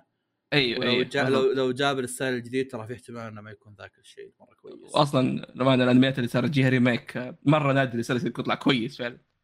طيب ايش رايكم هالمره نقلب السؤال لكم ونسالكم وش الانمي او المانجا تتمنون يصير لها ريميك او وليش؟ ممكن واحد سالنا تنقل عيقه سوى له ريميك اخر شامان كينج سوى له ريميك سوى الوجه سوى له انميك الله ياخذك احب اسوي له ريميك ما قد فكرت. ريبورن يجي الخبر يا ريبورن سيم جميل جدا. بس ريبورن لو ما جابوا أستات القديمة أو شيء أحسن خي يدفونه. إيه خي وفر صدق وفر. أنمي أكاغامي نو شيرياكي هيمي ويخرب بيتك هذا نازل قبل يومين. الأنمي اقتبس جزء مرة بسيط من المانجا ورتب الأحداث. المانجا الأحداث ملخبطة والفصول تتأخر دائما. الأنمي حل مشكلة اللخبطة بالمانجا غير أنه أنمي مرة لطيف. معليش بس أنت الحين تبغى ريميك قاعدين هو يبغى ريميك لإيش؟ لا هو يبغى اوكي يبغى تكمله. حلو طيب. في واحد سأل سؤال بس انا بشارك شيء ثاني. في واحد كاتب ايش رايكم سؤال في المقاطعة وش الاشياء اللي مقاطعين هذه الفترة. هذا مو محور حديثنا قد ما فيصل شفت المقهى اللي عندنا في الشرقية اللي اسعارها نار حريقة. لا حريقة مو غالية حريقة مرة رخيصة. ايه اوه مقهى جنب الغويص واحد يبيع قهوه بسعرها الطبيعي يعني. ايوه ايس فانيلا لاتيه ب 8 ريال. ايس كراميل مكياتو ب 11 ريال. فيصل الان بيجيكم بك استناكر دقيقه. شو يسمونه سبانيش لاتيه ب 8 ريال. فانيلا لاتيه ب 8 ريال. فلات وايت كابتشينو ولا شيء هذه بكم؟ ما ادري انا هذا اصبر امريكانو ب4 ريال.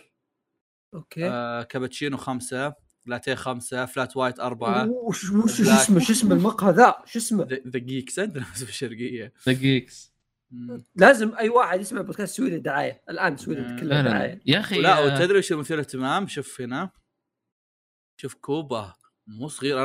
انا ترى رحت اخذت منه امس فقران كنت وقلت يعني فور شور الكورب بيطلع لي شيء مره صغير بس مو صغير. شوف طبعا صار يعني انا ارسل لك اياها وانت عارف ان يدي كبيره تعرف يدي الخباز انا.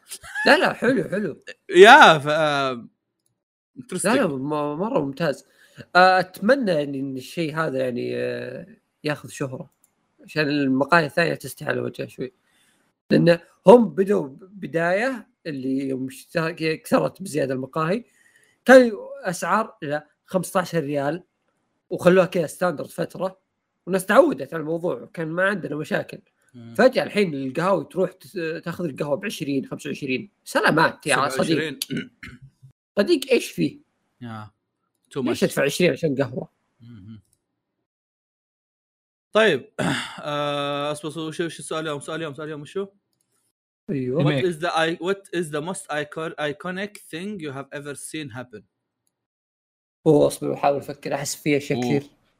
انا والله في واحده في بالي بفتره في واحد عزيز اصبر عزيز المستمع بتجيني بتقول لي انت دائما تقول ليش تكتبون اسامي كومي لا تكتبون اسئله بالانجليزي وتقرا هذا حق الكريسكات. كريسكات لو صار صاحب الكريسكات اسمه مصدح تعال قل لي يا احمد.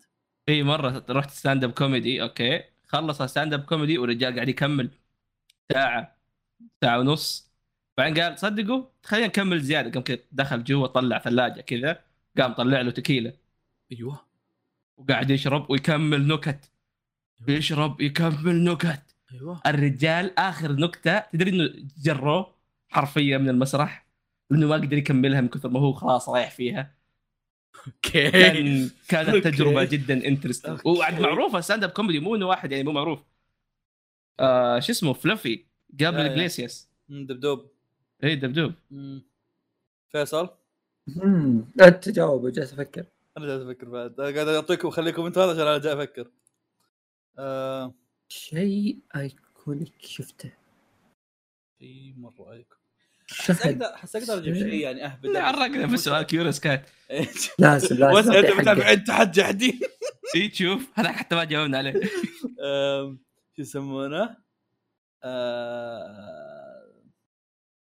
ما فاهم شيء والله.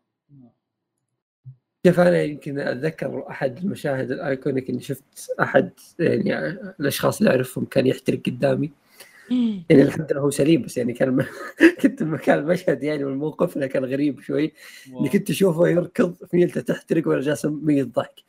ف انا تدري فيصل يا اخي هذا من المشاهد اليوم صعب انساها الى يومنا هذا طقت عليه. كنت اقول انسدع هو يركض ويصيح واقول بعدين انفجرت ضحك ما قدرت. واو والولد اللي كان بيحاول الموت صعب يخشي وش حياه موت في حياه والموت اكبر وشو قلت تحترق الله اكبر يا رجال مراد حرق درجه ثانيه على وش تحت الفنيله اي وش اخذت ترى يعني طراطيع عيد ومبسوطين اشتغل ساوند تراك باي فورس العيد اتانا بالفرحه خلاص فاز تقدر تروح تنام.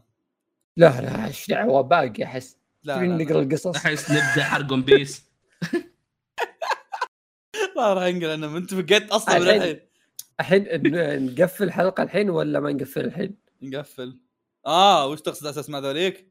ايه نختم هنا ولا ما في النص نختم الحين للاسف بحطها قبل كريسكات عشان نجيب كريجي ثاني عادي يقولها تبنى ثاني يا اخي ما احب الصراحه يا رجال احب الكذب.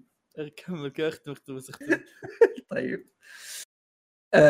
وبكذا يعني وصلنا لنهايه الحلقه اتمنى انكم استمتعتم ونراكم في حلقات اخرى والى اللقاء إلى اللقاء.